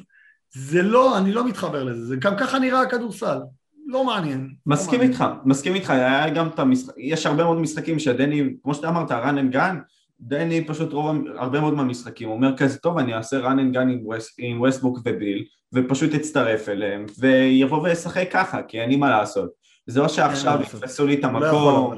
כן, הוא לא יכול, זה הבעיה, הוא רוקי. הוא לא יכול, הוא רוקי. אתה נכון, מבין? אתה אומר, אם הוא רוצה להתבלט, הוא לא יכול גם, אתה מבין? זה, זה לא מספיק כישרון שם. חוץ מדונצ'יץ', שאני, אני, השחקן האהוב עליי כרגע היום בעולם זה לוקה דונצ'יץ', שהוא שם פס על כולם ובא וחרבן, על, השתין על כולם מלמעלה לקרוא לזה, ועושה מה שהוא רוצה במגרש, ולדעתי הוא השחקן הכי אינטליגנט היום ב-NBA, ופשוט תאווה לראות אותו. הוא... בגיל 19 הוא לקח MVP של יורוליק, אתם צריכים להבין איזה מוכשר הבן אדם. הוא מטורף. וזה עוד פעם, זה אנשים, הוא לדעתי הולך להיות השחקן האירופאי הכי גדול בכל הזמנים. הרבה יותר מפטרוביץ', מרג'ה, מנוביצקי, וואו וואי, איזה שמות אתה שם לי פה. טוני פארקר. בטח, זה אנשים, אה, זה ספורטאי על שגדלנו עליהם, מה זה, אבל אה, פטרוביץ', זה, אם תראו את הסרט, ראיתם את הסרט של פטרוביץ'? אני לא ראיתי את לא הסרט, אבל אני יודע שהוא נכנס לתאונה אה, ומת ככה. בדיוק. הוא היה שחקן גדול, שלשה, היה קולע שלשות בצרורות. אתה מאמין שאני זוכר אותו שמשחק נגד מכבי? שתבין עד כמה אני זוכר אותו. הוא היה קובר אותנו עם גופלסטיקה ספליט. הוא היה קובר אותנו, זה... זה גם עוד שחקן שחבל שאני לא יודע מה היה איתו אחר כך, הוא היה בניו ג'רזי נטס אם אני לא טועה, כן, בקריירה שלו. אה, כן, כן, הוא היה בניו ג'רזי נטס, גם אה, אוסקר שמיט שלא היה ב-NBA, אבל הוא היה שחקן גדול מאוד, גדול מאוד ששחק ביורו. לא, יש הרבה אירופאים, אירופה מביאה אינטליגנציה ל-NBA. אה, לא מביאה אתלטיות, הם לא יכולים להיות אתלטים כמוהם, אין מה לעשות, אבל היא מביאה לא, פאנץ'... כן. מה, מה? אני אומר, היו הרבה שחקנים גדולים. אבא שלי תמיד כשאני מדבר איתי, כן, אני אומר, אבא שלי תמיד כשהוא מדבר איתי על אה, מכבי, הוא תמיד מזכיר את סבוניץ' נניח וכאלה. וואו, סבוניץ'. ארווידס, כן. אומרים, אומרים שסבוניץ' זה הסנטר הרכז הכי טוב בכל הזמנים, הסנטר הרכז. מה שהוא עשה ב low post זה מטורף. ארווידס כן. גם הבן שלו עושה חייל, ראיתם? כן, דומנטאס הוא היה ב All-Star האחרון בין היתר. אה, הוא נשאר בטוב, אבל שונה מאבא שלו, הוא יותר אתלט, יותר, יותר דינמי. אבא שלו היה כבד, אבל הוא היה גאון כדורסל. מסכים איתך.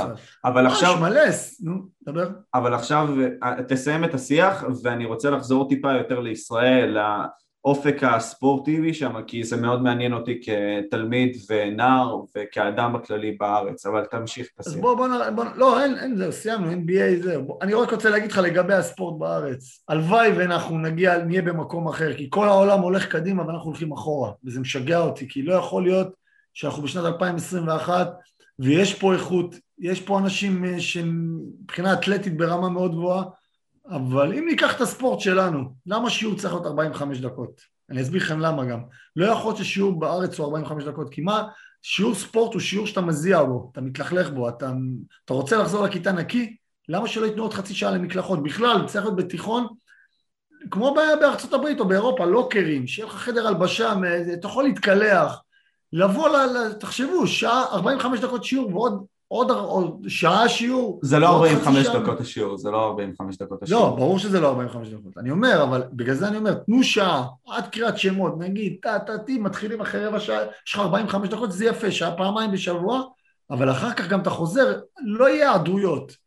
חבר'ה יבואו, ירצו לעשות ספורט, גם יותר להפוך את זה לקטע של מגמה, מגמת ספורט, יש את זה במקיף מקיף אה, א', למה אין את זה בראש? חברים שלי, חברים שלי מרחיבים, אה, איך קוראים לזה? כן, עם יואב עמרם, עם יואב עמרם. כן, זה רמה גבוהה. לא, לא, לא קשור אפילו לאשקלון אה. בכלל, ערים אחרות אפילו. חינוך גופני, כאילו לומדים את זה אשכרה. ברור, ברור. אנחנו, בתואר לקחו אותנו לראשון, לגימנסיה, מכירים? כן. שמעתם על המושג? גימנסיה ראשון זה אחד מבתי הספר הכי טובים בארץ לספורט. איזה מדהים שם. אתה רואה, אתה רק נכנס לבית ספר, ילדים שם מתאמנים על קפיצה לרוחק עם מאמן אישי. תבינו, קפיצה לגובה, אתלטיקה, זה... אין את זה בארץ, אין את זה בארץ. זה מדליק אותי, גיא, זה מדליק. יש לי ילדים שעושים גם וינגייט, הנה, חבר שלי כבר רצה וינגייט והוא עובד כבר בחדר כושר, אתה מבין? אבל וינגייט זה כבר מכללה, זה לא קשור. כן, אבל אני אומר, בקטע של לימודים, בקטע של אה, נוער, זה על אותו... יש יש לי הרבה חברים שאפילו היו שחקנים שלי שעשו בווינגייט, כאילו הם הגיעו לנבחרת ישראל והכדורסל, והם בפנימייה בווינגייט, יש שם פנימייה של כדורסל נגיד, או כדורגל או אתלטיקה, כן, אבל עדיין זה מקום אחד, שתבינו, מקום אחד קטן בארץ שנמצא בנתניה ועליו, על פיו יישק דבר, שזה לא הגיוני, איך אנחנו עוד מתיימרים להיות מדינה של ספורט, וכמה מבלבלים במוח פה בארץ על זה, ועל, איך קוראים לו, זהבי, ודני אבדיה, ו... אבל איפה? תכלס, בגדול, הכל, אני אגיד לכם מה הבעיה בארץ, הכל עניין של כסף. והכל נכון. עניין של סוכנים, סוכנים הרסו פה את הספורט. ולא יודע, אני רואה, אני שום, מדבר עם מאמנים בליגת העל והם מספרים לי דברים, אני לא יכול לשתף אתכם, קשה לי לשתף, אסור לי לשתף אתכם אפילו, וזה מזעזע מה שקורה. זה הכל עניין של כסף, גלגולי כסף, זה... הספורט נהיה החלק הפחות מעניין. פשוט אתה מסתכל, מסתכלים על התמונה הגדולה לכאורה, שזה כסף, ולא, לא. קצת מאבדים, והבעיה גם בארץ זה התוצאה, תמיד מסתכלים על התוצאות ולא על הדרך. שדני אבדיה התקבל ל-NBA, לוושינגטון, שמעתם מה אמר ה president שלהם? ה general manager? לא, אה, אתה יכול להזכיר? Welcome to the journey. מה זה journey? ה- ההרפתקה עצמה, מסע. מסע. מסע כן. מה זה? דרך או תוצאה? דרך, דרך. דרך. אז זהו, בחו"ל, כמה שאמריקאים, אני אומר, הם אה, show, אבל הם מסתכלים, יש להם תרבות ספורט. תרבות ספורט זה מתחיל בדרך. בארץ ישר רוצים תוצאות. קבוצה שלא מצליחה מפטרים מאמן. קבוצה זה הם, יורדים על השחקן. זהבי החטיא, היה גרוע נגד סקוטלנד, קטלו אותו בכלי התקשורת. הרצוג העיפו אותו, כן, מסכים איתך. אין, לא, אין לנו סבלנות בארץ לשום דבר, לשום דבר, וזה הבעיה הכי גדולה, מסתכלים על התוצאה ולא על הדרך. ברגע שיתחילו להסתכל, קחו את איסלנד, מדינה עם פחות תושבים מאיתנו הצליחה לעלות למונדיאל. למה? כי הם הסתכלו על הדרך, הם השקיעו במתקנים, הביאו מאמנים, נתנו להם לעבוד, הייתה, היה סבלנות והצליחו להגיע לתוצאות. בארץ אין את זה, ואני מצטער להגיד את זה, לא רואה את זה גם בעתיד, כי אנחנו הולכים רק אחורה. ביורסן. אקטור ביורסן הוא מאיסלנד, לא? כן, אפטור ביורנסן. מי? הוא בן אדם, האיש הכי אה, חזק בעולם, קבע שיא בדדליפט. הוא בכללי, ה- או, אני לא אתפלא, תראו איך הם נראים. מה זה, זה, זה גנטיקה, אתם מכיר מדברים על את, אה, גנטיקה, אתה מכיר את משחקי. הכס, נכון? את מי? ראית משחקי הכס, נכון? כן, בטח. ההר, ההר, אה, זה הוא? אפטור כן. ביורסן, כן. כן, כן. אה, הוא האיש הכי חזק בעולם? בן, אה, או- הוא- כן. אתה יודע כמה הוא עושה בדדליפט? הוא עשה 501 קילו בדדליפט. שמע, הוא נראה מטורף. אה, הוא איסלנדי, אפילו לא ידעתי שהוא איסלנדי. האמת, האמת עכשיו הוא הולך לעשות אה, קרב, שזה עוד, עוד סוגיה אם, אם אתה רוצה לגעת בקרבות שכאילו עכשיו שעושים, אם אתה מכיר.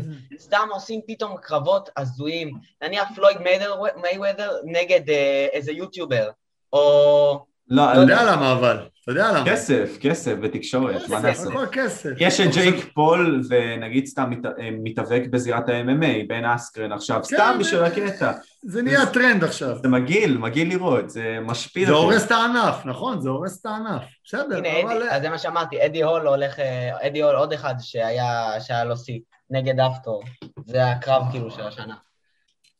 אה, היה את הקרב הזה של מיי- מיי ווטר, הזה מיי טאוור. מיי וודר נגד מגרגור. כן. מיי ווטר נגד מגרגור, הוא היה אחד המשעממים. מה תעשה? תשמע, משעמם. מיי וודר הוא לא שואו. אז uh, בכל מקרה אנחנו נדבר uh, חזק יותר, אבל כן, אני מסכים איתך, שואו ביזנס ודברים כאלה, זה, זה בדיחה. זה בדיחה לכל דבר, אתה יודע. אני אוהב את ענף האגרוף כי אני גם קורא אוטוביוגרפיות של אנשים, נגיד, קראתי את האוטוביוגרפיה של מוחמד עלי, שבאמת קראתי את זה, כל הסיפור שלו, קאשס קליי, מי הוא היה, דברים כאלה. וכשאתה רואה את כל החרטא הזה שהולך עכשיו, וזה באמת חרטא, שאתה בא ומביא לי יוטיובר מסכן שלא כל כך יודע מה הוא רוצה מעצמו, לאגרוף מול מישהו מענף אחר בכלל, אה, זה, אני אישית שונא את זה, כי זה כואב לי, אני, ברור, אתה אני- מוריד... אני אוהב ספורט מלידה, זה נגיד אליפות ישראל, רשום פה, דקה, רגע, אני פשוט מנסה לראות את המצלמה. אה, שלישי בג'ודו, לא? כן. הייתי באליפות ישראל פעמיים מקום שלישי ב- בישראל, אה, ובין אתה? היתר... כן, אתה התחרית בג'ודו? כן, וגם הייתי במקום שני באליפות בינלאומית. איזה חגורה אתה? אני בכללי סיימתי חגורה כחולה, זה שניים לפני שחורה. אתה יודע שגם אני הייתי בג'ודו. אה, באמת? שלוש שנים? הייתי ב... נו, חגורה כתומה, הייתי נראה, לא, לא שלוש שנים, איזה פרקים כזה, הייתי בא, הולך, חוזר, הייתי בשלושה חוגים, פינג פונג, כדורסל וג'ודו. ההורים שלי כל הזמן היה חשוב להם שאני אהיה בחוגי ספורט, שתבין. אהה. שומעים אותי? כן, כן, כן, כן, כן. אה, אז אה, ג'ודו, וואי, הייתי לא טוב, זה הספורט היחיד שלא הייתי בו טוב. אין מה לעשות, אם, כמה שתהיה טכני, אם אתה לא מספיק חזק פיזית לעמוד מול יריב, אתה תפסיד לו גם, זה... בגלל זה הם נראים כמו שהם נראים, הג'ודואיסטים. אני אבוא ואוסיף על זה ואני אגיד גם כשאני התאמנתי גם ברמות הכי גבוהות נגיד ככה לארץ התאמנתי פאבל מוסין היה בעל של אלי שליזינגר התאמנתי גם עם אלכס אשכנזי המאמן של אריק זאבי אה, בתקופה האולימפית אם אתה מכיר אה, גיא ובאמת, אצלי בטח. לא. האימונים שלנו היו מאוד, אה, בוא נגיד ככה, כשאני הייתי נוסע לראשון לציון אצל פאבל, כשהיה עוד אה, מאמן בארץ, אני לא יודע אם הוא עכשיו עדיין, האימונים היו גרועים לגמרי, קשוחים, הוא היה סוגר את כל האוורור, אין אוורור, סוגר, אין מים, אין מים כל האימון, שעתיים אין מים, וכל הזמן אתה בא ויש לפעמים פעמים שאתה באמצע ובאים עליך חמש ואתה מנסה להילחם מול כולם, וכל אחד היה ככה, וזה באמת היה קורה. מגע? לא, לא, לא, זה לא קרב מגע, זה עניין של נגיד סתם נותנים לך דקה ואתה צריך לבוא ולנסות להטיל את כולם ולנסות לבוא ולשרוד. אם אתה לא שורד, יש לך בסוף האימון איזשהו עונש בדוגמה, אה, בין היתר. אז נגיד אצל אלכס אשכנזי זה היה טיפה שונה.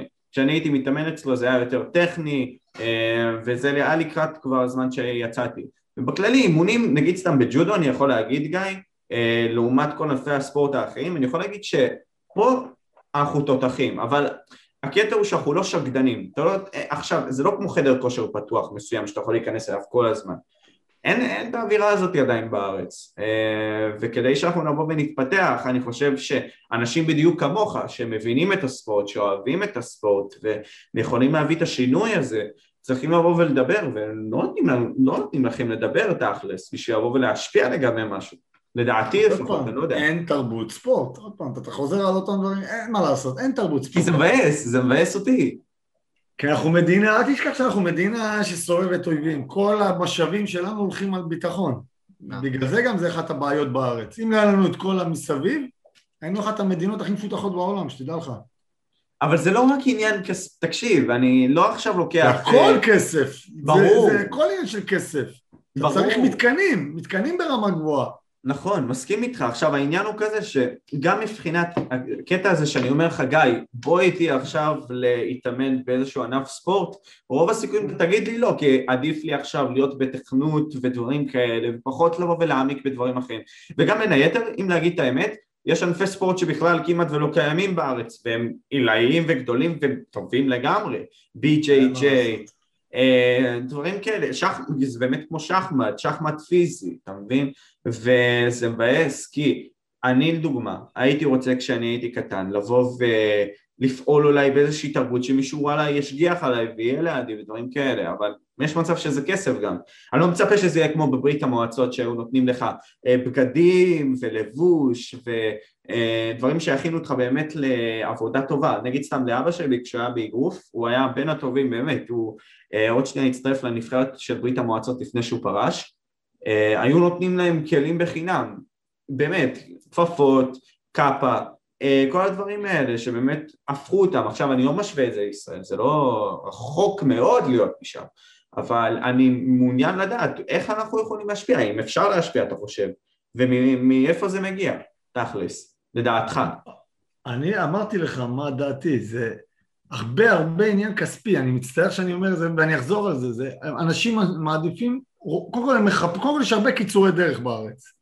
עוד פעם, נכון. אין אצלם את הדרך הארוכה, הכל מנסים לקצר, והכל אנחנו מדינה של קומבינות, וקומבינות משיגים דברים, הכל הוא משיג, אוקיי, נשיג את זה בקומבינה. איזה, אני רואה, אני אומר לך, אני...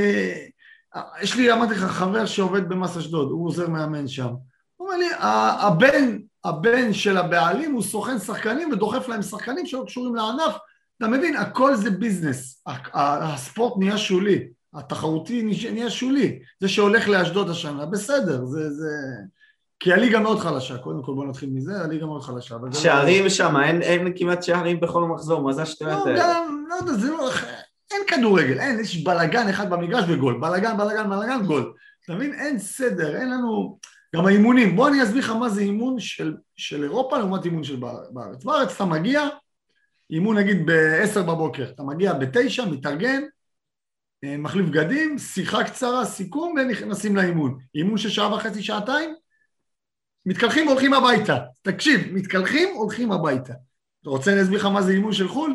מגיעים בבוקר. אוקיי, מגיעים בבוקר, כולם נפגשים. כמה בוקר, זה? בוקר, נגיד, נגיד, ניתן לך, תשע, עשר, לא משנה. כמו מגיעים, בישראל. מחליפים בגדים למפגשי אימון, שנייה, אין בעיה, השעה מתחילה אותו דבר. ארוחת בוקר. שמים ארוחת בוקר, עוברים טיפולים, מסאז'ים, טיפולי קרח, הם, אה, כל מה, מי שיש לו בעיות רפואיות מטפלים בו, תחשוב שזה עוד שעה וחצי. סיימו, מתארגנים לאימון הטקטי או התדריך. אחרי התדריך יוצאים החוצה למגרש, אימון של שעתיים. מסיימים, מתקלחים, מתארגנים, ארוחת צהריים. תקשיב, זה יום עבודה. באירופה זה יום עבודה, אנשים צוחקים, מה, שחקן בא לשעתיים וחצי, הולך הביתה ומרוויח 50-60 אלף שקל בחודש, בארץ. שם לא, הם באים מהבוקר עד הצהריים ערב, נגיד הם באים בתשע, הולכים באיזה חמש, שש בערב, מגיעים, נכנסים הביתה.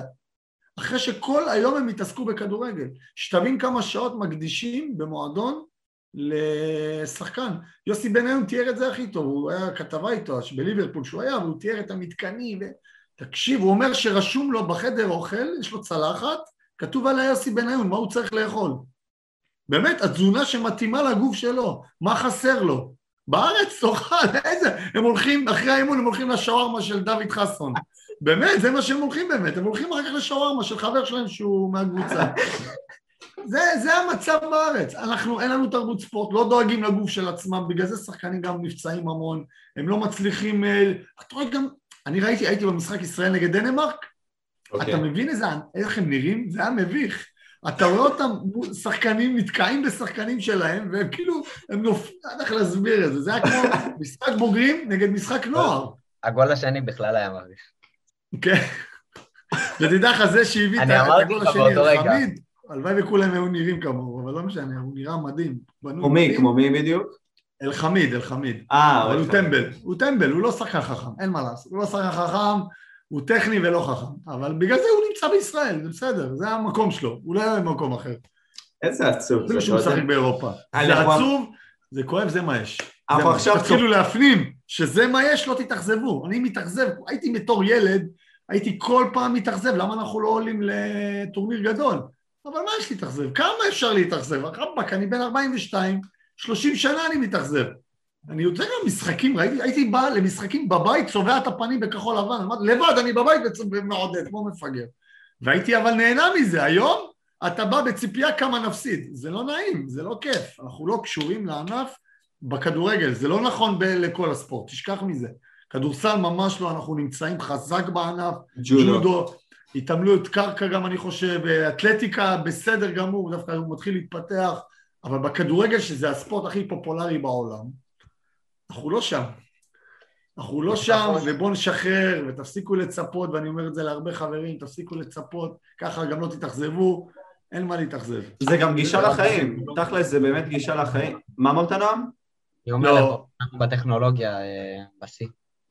תשמע, זה כל הקטע, אני מאוד שונא את זה, אתה מבין? כי ספורט בונה לך אישיות, ספורט בונה לך אה, עמדתיות, ספורט בונה לך את מי שאתה, ופתאום בא ואתה אומר לי עכשיו, ובצדק, אתה צודק, אני לא בא ומתקיף אותך, שהטכנולוגיה שלנו בשיאה, אז למה, מה זה שווה אם אני שוכח את, ה, את מי שאני ואת מה שאני ואת הערכים שלי? אין לנו את היסודות, בדיוק. היסודות אצלנו בארץ הם ברמה מאוד נמוכה, וזה גם קשור למאמנים, גם קשור לאוכלוסייה, אני מצטער, אני לא רוצה לקטלג פה שום דבר, אבל האוכלוסייה של הכדורגל היא שונה מהאוכלוסייה של שאר הענפים, לצערי הרב, אני רואה גם הרבה כדורגלנים נושרים מבית ספר, כדורסלנים כבר מגיעים לגיל 22 עם תואר ראשון, אתה מבין? כדורסלן מרוויח סכומים מפחידים והוא עדיין עם תואר ראשון, הוא מצליח להוציא תואר. למה? כי אכפת להם, אכפת להם מההשכלה, כי זה... אתה יודע שבארצות הברית יש את הסרט היום שאתם חייבים לראות בנטפליקס, הסיכוי האחרון, משהו כזה, סדרה תעודה, תיעודית על קבוצה מתיכון שזה היה בדיוק, הפרק האחרון הסתיים בקורונה, לצערי הרב, כי הייתי מת לראות מה הסוף, ואין סוף בגלל הקורונה. מדהים, כאילו, סדרה שחובה לראות איך הם עוברים תהליך, וזה ילדים שהם או מגיעים לפשע או מצליחים בתחום הספורט. ו... אין, הנה, כן, זה הם, יאללה, אני מתרגש, אני... מה זה סדרה שאתה... אמרתי, אני אראה פרק, וזה שש פרקים או שבע פרקים של כל פרק שעה, ראיתי את כל הסדרה בלופ. לא עצרתי, אי אפשר לעצור, אתה מתחבר לס... אני מת לפגוש אותם, מת לפגוש אותם, ממש לדבר איתם, לראות מה הם... וניסיתי לכתוב, לכתוב באינטרנט עליהם, הם לא כל כך, הם לא, הם הצליחו, הם הצליחו להשיג מה שהם רצו, לא יודע איך זה עובד בארצות הברית, אתה צריך לקבל מלגה. השגת מלגה, הצלחת. כי הם עניים, הם, הם, הם, הם מציגים למצב שאין להם מה לאכול, ותבינו, אצלם החינוך הלימודי, הציונים זה מעל ומעבר, אתם יודעים שקובי בריינט, אתם יודעים מה זה ACT?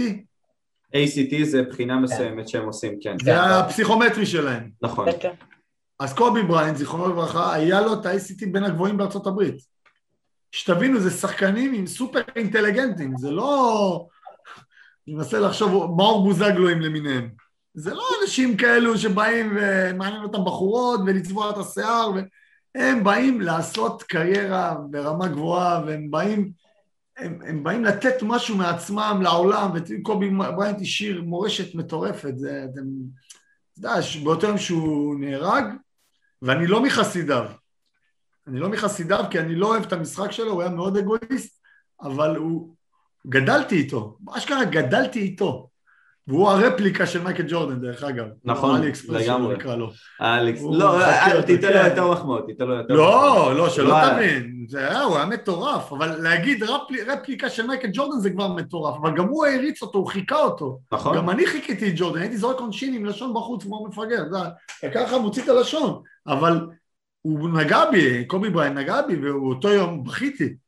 בכיתי שהוא נהרג. אני אבוא ואגיד שאני עשיתי עבודה באנגלית שנה שעברה באותו זמן, ותוך כדי כזה, סתם, פשוט חבר שלי שולח לי הודעה, אתה מכיר אותו, מייקל מי"ב, בא שולח לי הודעה, מדבר איתי ואומר לי קובי מת, ואני עכשיו אומר לו מי קובי, קובי מי, ופתאום אני אומר כזה, לא, אין מצב. זה היה בערב אז. ויש לי שיחות, יש לי שיחות באמת מוקלט, צילומיות של הדבר הזה, ואני לא הצלחתי לישון, כי אני לפני זה הייתי רואה אה, ראיונות שהוא היה עושה, ו... גם בין היתר הייתי רואה את המשחק שלו כי הייתי אוהב את הספורט. התחלתי לאהוב את הספורט רק לפני שנתיים, אבל אני מאז ממש חקרתי אותו, ממש, מג'ורג' מייקן ועד הימים של עכשיו. פול אריזי. ג'ורג' מייקל? כן, ג'ורג' מייקל. ג'ורג' מייקל הוא זמר. לא, לא, דקה, דקה, דקה. לא, לא, לא. לא, ג'ורג' מייקן הוא שחקן, לא, ג'ורג' מייקן הוא שחקן כדורסל, הוא היה מיתולוגי, הוא בין הראשון... מייקל ג'ורדן. הנה, ג'ורג' מייקן. הוא היה... הוא היה... אה, מייקן! שמעתי מייקל, ג'ורג' מייקל, זה זמר. ג'ורג' מייקל זה זמר, אה, נכון, אוקיי. לא, ג'ורג' מייקל, הוא היה בעצם בין המיתולוגים בכדורסל העולמי. לא שמעתי את השם אפילו. אתה יודע שבגללו הוציאו את החוק של הקולטנט, בגלל ש... בתקופה הזאת, אתה אמרת עכשיו אבולוציה, התפתחות של הכדורסל, התוצאות היו פסיכיות מבחינת הסקור, הוא היה נמוך ממש, פתאום הוא כל שנייה בא והיה עוצר, הוא היה ענק באותה תקופה. אז הוא היה בין המיתולוגים, היה את פול אריזין, בכללי, דולף שמפס, שחקנים באמת מיתולוגיים גדולים שעשו את הכדורסל. לא ניכנס לזה. אתה יודע בגלל עוד איזה שחקן הוציאו חוקים שונים בכדורסל? גם שקיל הוציאו עליו חוקים. בדיוק, באתי להגיד, שקיל עונה. אה, כן, שינו את המשחק בגללו, בסדר, זה היה מפלצת כדורסל, זה עזוב. זה... קיבלה בראש גם. אחלה שקיל. אחלה שקיל. שקיל, בטח. נתן שואו. נכון. ובין היתר... מה קשה לי היום ב-NBA, דרך אגב, אם כבר עסקינן בשואו, היום כל שחקן שקולע סל עושה לך את זה, את זה, את זה. פעם לא היה את זה, כן, את זה, אתה יודע, זה, זה הכי הרבה, טק, טק, לראש, טק. כן, אני אשכרה פעם לא היה, היה את מטומבו היה עושה ככה, לא? וואי, זה היה מדהים. היה ג'ורדן שעשה ככה, משהו, אבל... אבל הם לא עשו את זה בשביל, כן, היה לו את הלא הזה, אבל זה לא היה מניירות, לא היה, גם שקיל היה עושה ריקוד כזה משוגע, או דורך על שחקן, עולה עליו. היה קטע, גם ראיתי היום, במקרה שלחו לי אלן אייברסון, שהוא קלע מעל שחקן, ודרך עליו, טיילו, טיילו, טיילו, כן, כן, לו. אז, אז אתה רואה, אבל עדיין לא היה מניירות, לא היה מניירות, היום כל הזה זה מניירות, זה פוזה, זה טאג, זה טאג, זה... די, תעלו, תשחקו כדורסל, תשחקו כדורסל, נקודה, הם מתעסקים בטפל היום. בטפל היום, וזה עוד משהו שקצת מפריע לי, והייתי חייב להגיד את זה פשוט. עכשיו שאלה לי אליך, בתור כן. מישהו שמפעיל אותנו בחינוך הגופני, אנשים בתיכון, לכאורה, בסדר? לא לכאורה, תיכון. עכשיו, אתה, כשאתה ניגש לשיעור, איך אתה מכין אותו? האם יש לך קריטריונים מהצד שאומרים לך כזה, אוקיי, גיא, עכשיו אתה צריך לבוא ולעשות ככה? בטח, בטח, יש לנו תוכנית עבודה, אנחנו צריכים... שמע, אני משתדל לשלב בין, בין התוכנית עבודה לבין ה... אני מסתכל על הכיתה גם, אני לא יכול לעשות מה שאני רוצה, יש לי תוכנית היום כיפות בטן, לא, אני רוצה גם שבסוף השיעור, אני מחלק את השיעור שלי לכזה דבר, חימום, חלק עיקרי, מה שאני רוצה להעביר, ואז בסוף אני חייב משחק. אני לא יכול לסיים שיעור שאין לנו משחק. ולפעמים בא לי גם לעשות כל השיעור משחק, ולפעמים בא לי כל השיעור לעשות כושר גופני. אני לא אוהב משהו קבוע מראש, גם עוד פעם, אני צריך לקרוא את הכיתה. אם אני רואה כיתה באו בקטע טוב, אתם כיתה שתמיד באתם בקטע טוב. כמעט תמיד, לא היה לי איתכם בעיות, היה קל לעבוד איתכם, אבל לא כל הכיתות כמוכם, אתם יודעים את זה.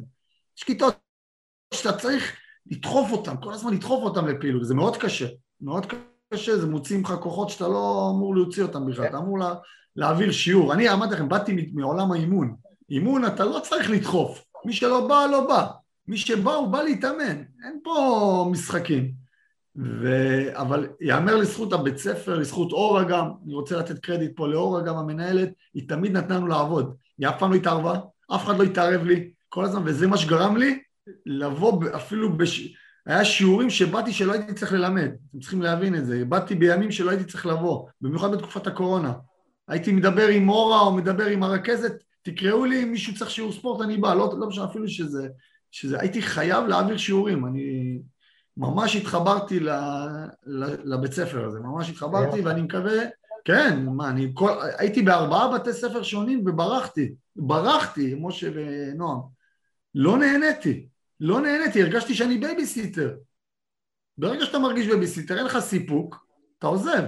ותבינו, אני באתי לבית ספר, אני חייב לדבר איתכם פה על כסף, באתי לבית ספר כשהרווחתי טוב ועזבתי עזבתי עבודה ממש טובה בשביל לבוא, לבוא לבית ספר הזה.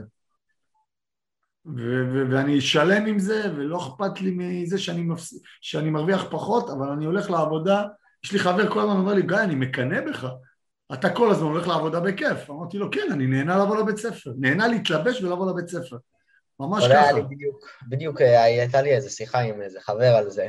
אני, אני הרי רוצה בעתיד גם, אני אמרתי לו, תשמע, אני יודע, אני במגמת מדעי המחשב וזה, וואלה, אני עוד שש שנים, אני לא רואה את עצמי מתעסק שש שנים בתכנות, אני לא רואה את עצמי כותב תוכניות כל היום. אני לא רואה את עצמי את זה, אבל מה שכן, אני רואה את עצמי עוסק במתמטיקה עוד שש שנים, כי אני ממש ממש אוהב את התחום הזה, מתמטיקה בלבד.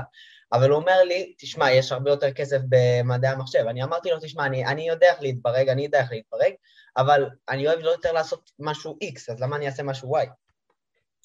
אתה, גם לדעתי, אני לא יודע, אני בן אדם דתי, עוד פעם אני אחזור על זה, וזה מאוד חשוב מה שאני אומר, אומר כן, לך כן, עכשיו כן. מבחינתי.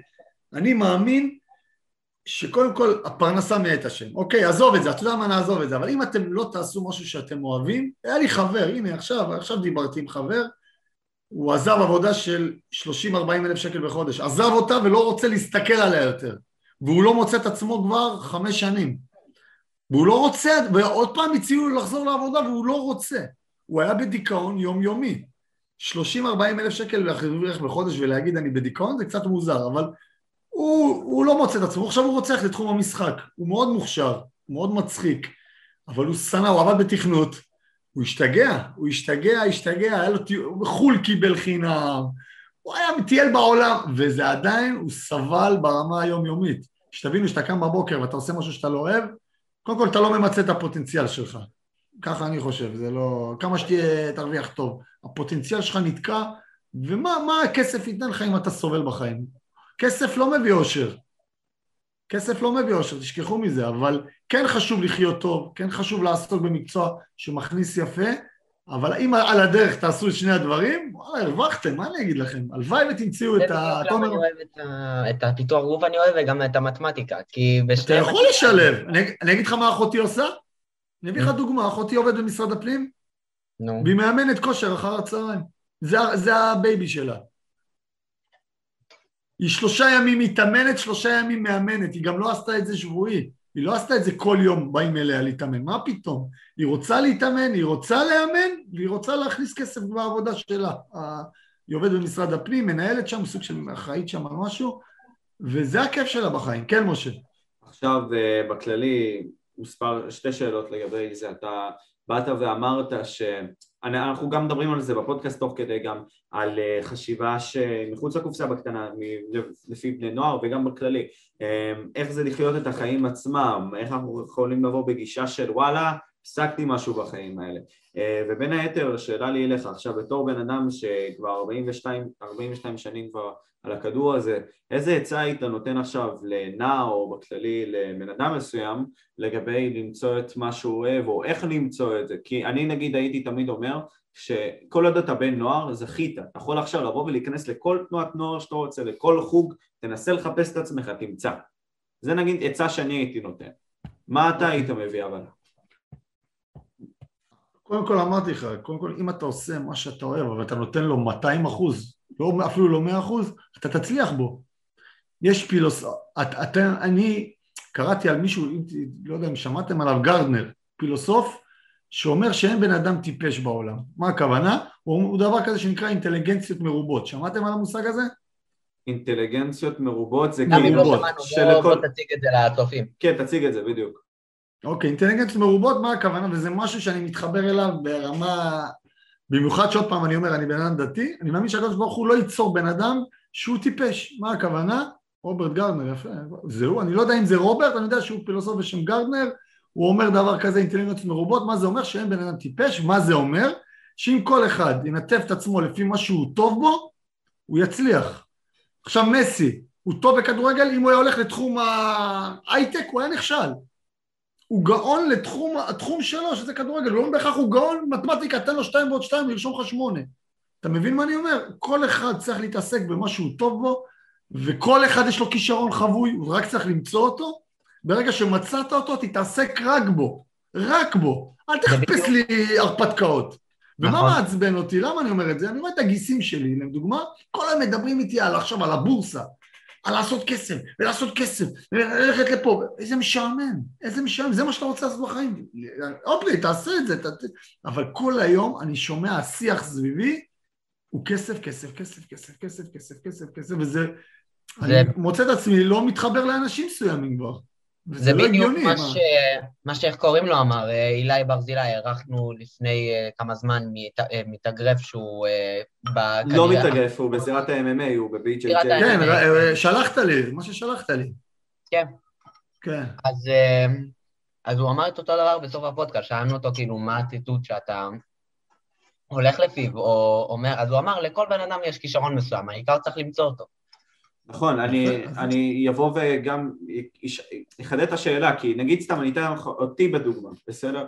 אני עכשיו נער בן 17, עוד אה, שנה וחצי מסיים תיכון, אני יודע שיש לי שתי יכולות בדוגמה, אני יודע שאני יכול להציג את עצמי בפני אנשים בצורה מאוד אה, קלילה ופשוטה, בלי כל כך לבוא ולעשות איזושהי הכנה מוקדמת, וגם בין היתר, כל, ה- כל הקטע של הספורט ודברים כאלה, אני אוהב את זה.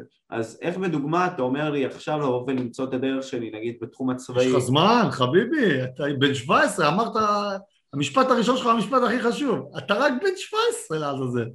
תבחן את החיים שלך, תג- תגדל, תגדול, תתפתח. אחרי הצבא רק מחליטים מה עושים. תן, תן לחיים להוביל אותך. אתה תמצא בסוף את הפט שלך, את הדרך שלך. שאל את יו- יודה, יודה מסטאר וורס, הוא יגיד לך מה עושים. לא, באמת, סבלנות, אל תמהר, אל ת, תמצא את הדרך שלך, ואני רואה כבר יש לך יכולת ורבלית, שזה מאוד חשוב, לדבר, ל- סגנון שאלות, ויש לך יכולות, אבל אל תתפזר, זה מה שאני רוצה להגיד לך, תנסו לא להתפזר. אל תיקח יכולת אחת ותפרק אותה לאלף גורמים. תתפתח על אחד, תתמקד, אבל יש לך זמן, אל תתמקד מעכשיו. מעכשיו יש לך זמן רק לפתח כל מיני יכולות, ובסוף לאט לאט אתה תמצא את האחד שלך, אבל חכה, אתה ילד. אל תמהרו להשיג דברים שהם לא ברי השגה בכלל. באמת, סבלנות. הכל, ד- דברים טובים באים למי שמחכה. אם אתה מכיר את המשפט הזה. דברים טובים באים למי שמחכה. סבלנות, חיפזון הוא מהשטן, לא סתם אומרים את זה. אל תמהרו לעשות דברים, בסוף אתה תמצא את הדרך שלך, כי אתה רק בן 17. בגיל שלך, אתה יודע מה חשבתי? מה אני אלבש מחר? לאימון, איזה אימון? מה, יש לי אימון כדורסל, הייתי בנוער? מה אני אעשה? כאילו, לא חשבתי כל כך רחוק. אל תחשבו כל כך רחוק, לדעתי. אל בעיקרון, תחשבו כל כך רחוק. לדעתי השילוב הכי טוב זה, זה שילוב שלהם, כאילו הדבר הכי טוב זה שילוב שלהם, גם להסתכל טיפה על העתיד וגם, כאילו גם אני... טיפה, שאני- יפה אמרת. להסתכל טיפה על העתיד, כי כן, העתיד... לא, אה, לא יותר מדי. כן, למה אני אגיד לך את זה כמו ב- עם בחורה, עכשיו אתה הכרת מישהי, אתה יודע שבעוד עשר שנים, זאת, ואתה אוהב אותה מאוד, יודע שעוד עשר שנים יכול להיות שזה בן אדם שממש ישעמם אותך ואתה לא תתחבר אליו, עשר שנים יעברו. ואתה תגיד, מה לעזאזל אני עושה איתה, אני לא מחובר אליה.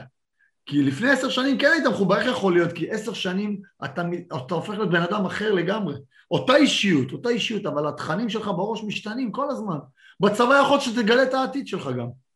בצבא יכול להיות שתמצא איזה תחום שם, שתגיד וואלה אני רוצה לחתום קבע, זה, זה מה שאני רוצה לעשות.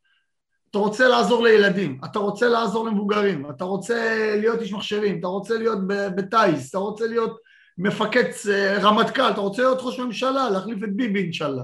סתם, אני לא אומר, אני, אין לי בעיה, אני לא אגיד לכם מה בחרתי, אבל אני מתבייש במדינה כרגע. זה מה שאני יכול להגיד. אין מה לעשות, אני מתבייש במדינה, ואני לא מאשים לא את ביבי, לא את בנט, לא את לפיד, אני מאשים אותנו, האזרחים.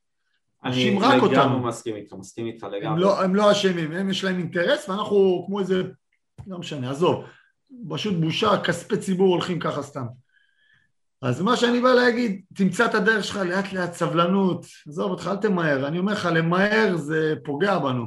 אתה... אתה יודע, אבל ראיתי רגע יופי מאוד, ב... אני עברתי ליד הקלפיות, וראיתי רגע יופי מסוים, שאולי נותן לי תקווה שולית, אה, לא יודע, אבל ראיתי ש"סניקים, ראיתי אנשים מתקווה, אה, ליברמן וישראל ביתנו. יושבים ביחד? יושבים ביחד. אני אסביר לך למה? זה כבר אדישות נהיה. זלזול אפילו כבר בבחירות. הם כבר התחילו לדבר אחד עם השני, הם אמרו, אני מסכים איתך, אנחנו טועים, אנחנו מפגרים, אנחנו... אה, מה אכפת לי עכשיו, העיקר שיהיה ממשלה. בדיוק. העיקר שיהיה ממשלה. ועדיין, ועדיין זה לא הצליח. וזה מאוד מעניין, מבין? מאוד מעניין למה, אבל אני אבוא ואשאל שאלה מסוימת בכללי שמאוד אה, עדיין יושבת עליי, איך זה להיות מורה לספורט לנערים בגיל המתבגר? כאילו אנחנו מתבגרים הרי, איך, איך בשבילך זה להיות מורה לספורט בגילאים? אני עבדתי, ב, אני עבדתי בבית ספר יסודי ואני יכול להגיד לך שאני לא מתחבר לבית ספר יסודי כי אשתי גם מורה לספורט, אתם יודעים את זה? לא. אז היא עובדת לא. עם ילדים קטנים, היא, אז, אז הכרתי אותה בתואר, כאילו לא התחלתי, הכרתי אותה דרך התחום שלנו. Mm-hmm. היא, עובד, היא למשל לא מתחברת למבוגר, לתיכון, היא לא מתחברת לגיל הזה ואני הפוך. לא מתחבר לקטנים, אז איך זה לעבוד עם זה? אני רק עם זה אני רואה את עצמי עובד, אני לא רואה את עצמי עובד באיזה בית ספר יסודי, כי קשה לי, קשה לי לעבוד עם קטנים בקטע של הספורט, זה לא... אין ספק שהם יותר נלהבים ממכם, הם יותר נלהבים ממכם, בוא, זה ילדים, הם מתלהבים כל הזמן, אבל קשה לי אם הוא הסתכל עליי, הוא נגע בי, הוא הרביץ לי, הוא, הוא משך לי, זה קשה. אתה מתעסק בדברים שלא קשורים, אצלכם אין את זה, אבל מה יותר קשה להניע אתכם, אבל אני לא יכול לעשות פודקאסט עם ילד בכיתה ו', כמו שאתם יודעים. אז, אז זהו, אז אני איתכם, אני לא מסתכל עליכם כילדים. זה מה שאני נהנה, בגלל זה אני נהנה מה, מהתחום שלי בגיל הזה. אני מסתכל עליכם כאנשים צעירים, שמגלים את העתיד שלהם, ואיך אומרים, מכל מלמדי השכלתי, וכל ידע שאתם צוברים זה ברכה כרגע.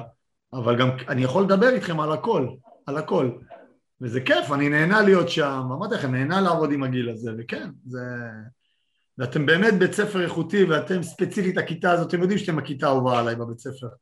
לא צריך לחדש, כל המורים יודעים את זה, וראיתם בשיפוט, בכדורגל, תפסיק לשרוק לטובתם, אנחנו יודעים שאתם, אין מה לעשות, קשה לי להסתיר את זה, אבל זה יצא חיבור, זה לא בהכרח, זה פשוט יצא חיבור.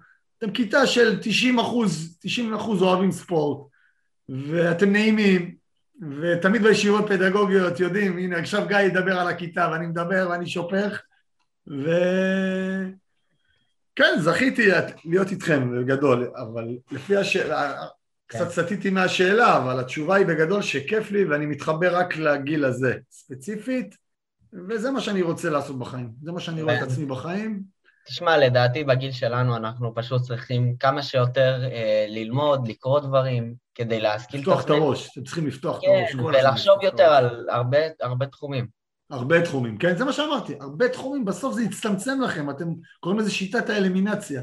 כל פעם אתם מורידים כן. משהו, מורידים משהו, מורידים משהו, בסוף אתם תגיעו אחרי הצבא, אז יהיה לכם שלוש אופציות, זה לא קריטי. אני אחרי הצבא אמרתי, אני מדעי המחשב קל, אפילו לא ספורט, כמה שאהבתי ספורט.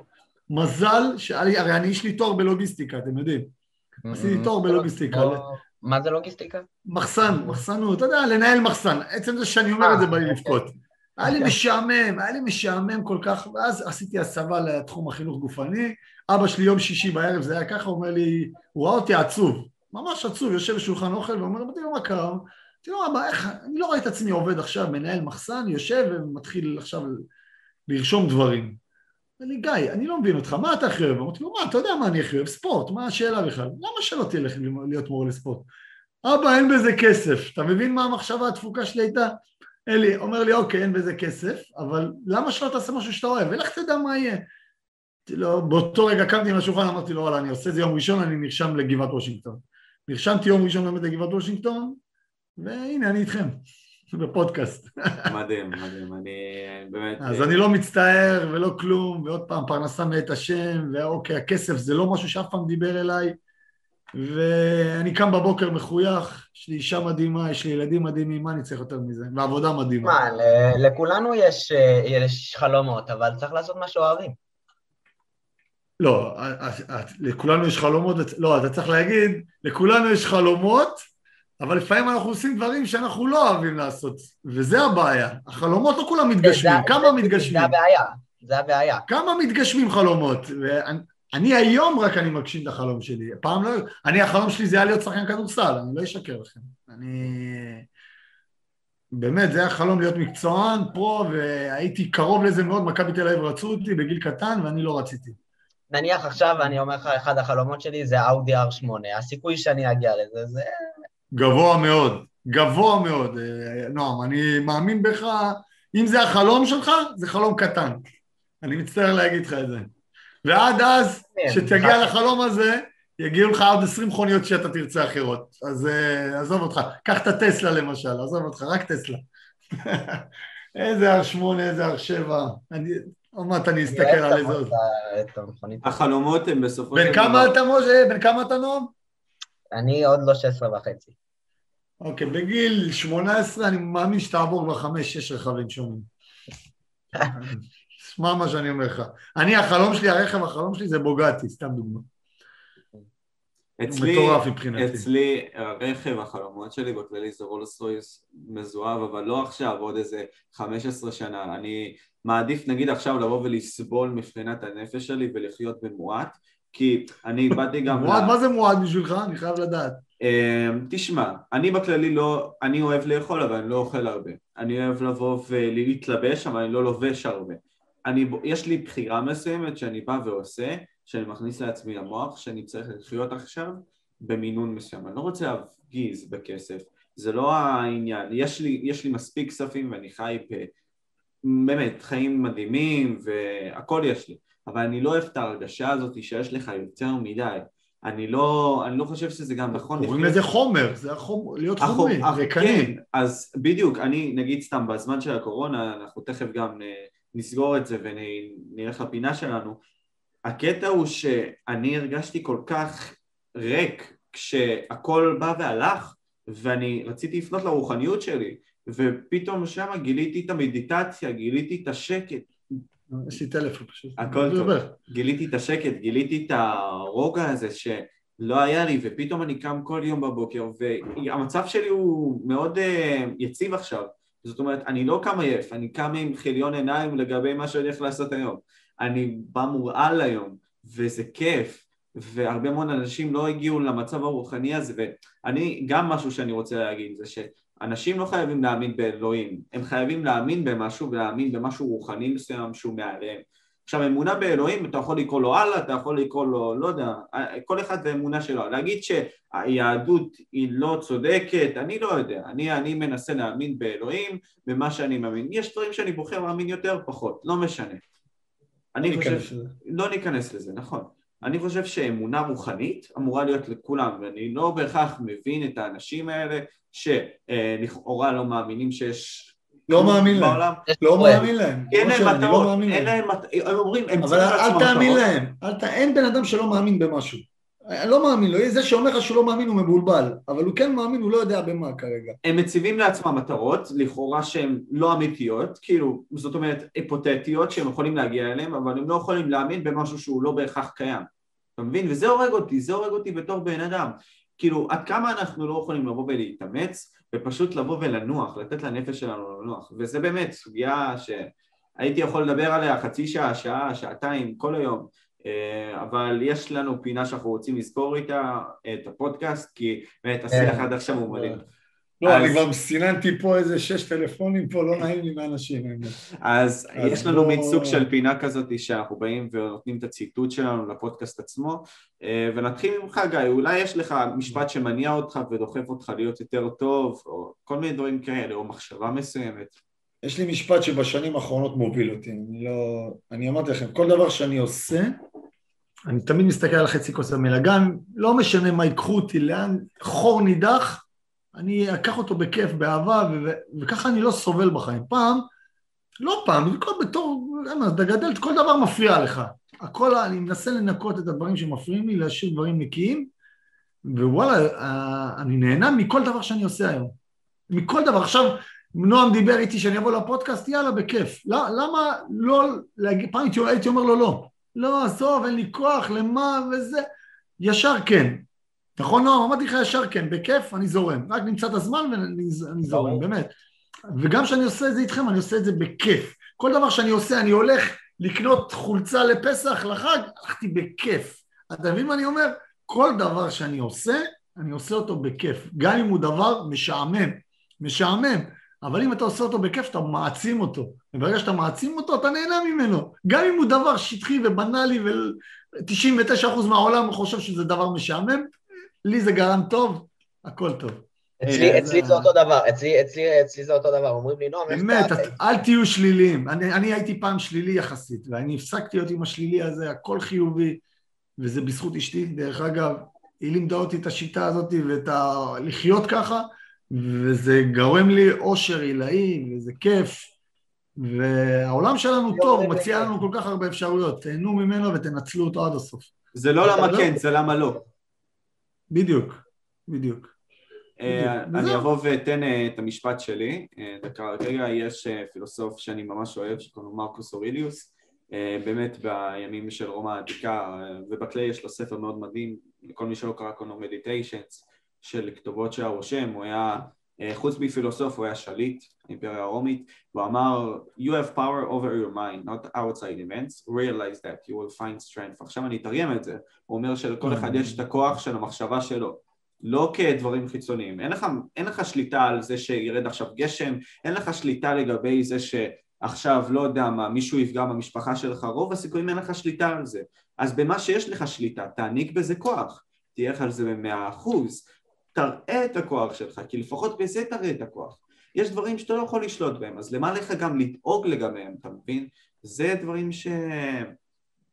מאוד מובילים אותי אותך. מובילים ולוקחים אותי כל אבל תן לי יום. דוגמה, תן לי דוגמה של היום-יום. אז אם בדוגמה עכשיו אני... קרה לך. נגיד בית ספר, בסדר? עכשיו יש מורה מסוים שבא ונכנס בצורה לא טובה אליי, אני לא הולך להתעצבן עליו, אני לא יודע מה הלך לו היום, אני לא יכול להשפיע על זה. אני מנסה להשפיע על מה שאני יכול לתת לו וזה התגובה שלי. אתה לא יכול לשלוט על דברים חיצוניים שבאים עליך, אתה יכול לשלוט על התוצאה שאתה מוציא, מהפה שלך, מהתוצאה שאתה מוציא מהרגשות שלך. יש הבדל מאוד דק בין להיות עצוב ללהיות שמח. ההבדל הזה הוא החיוך שלך.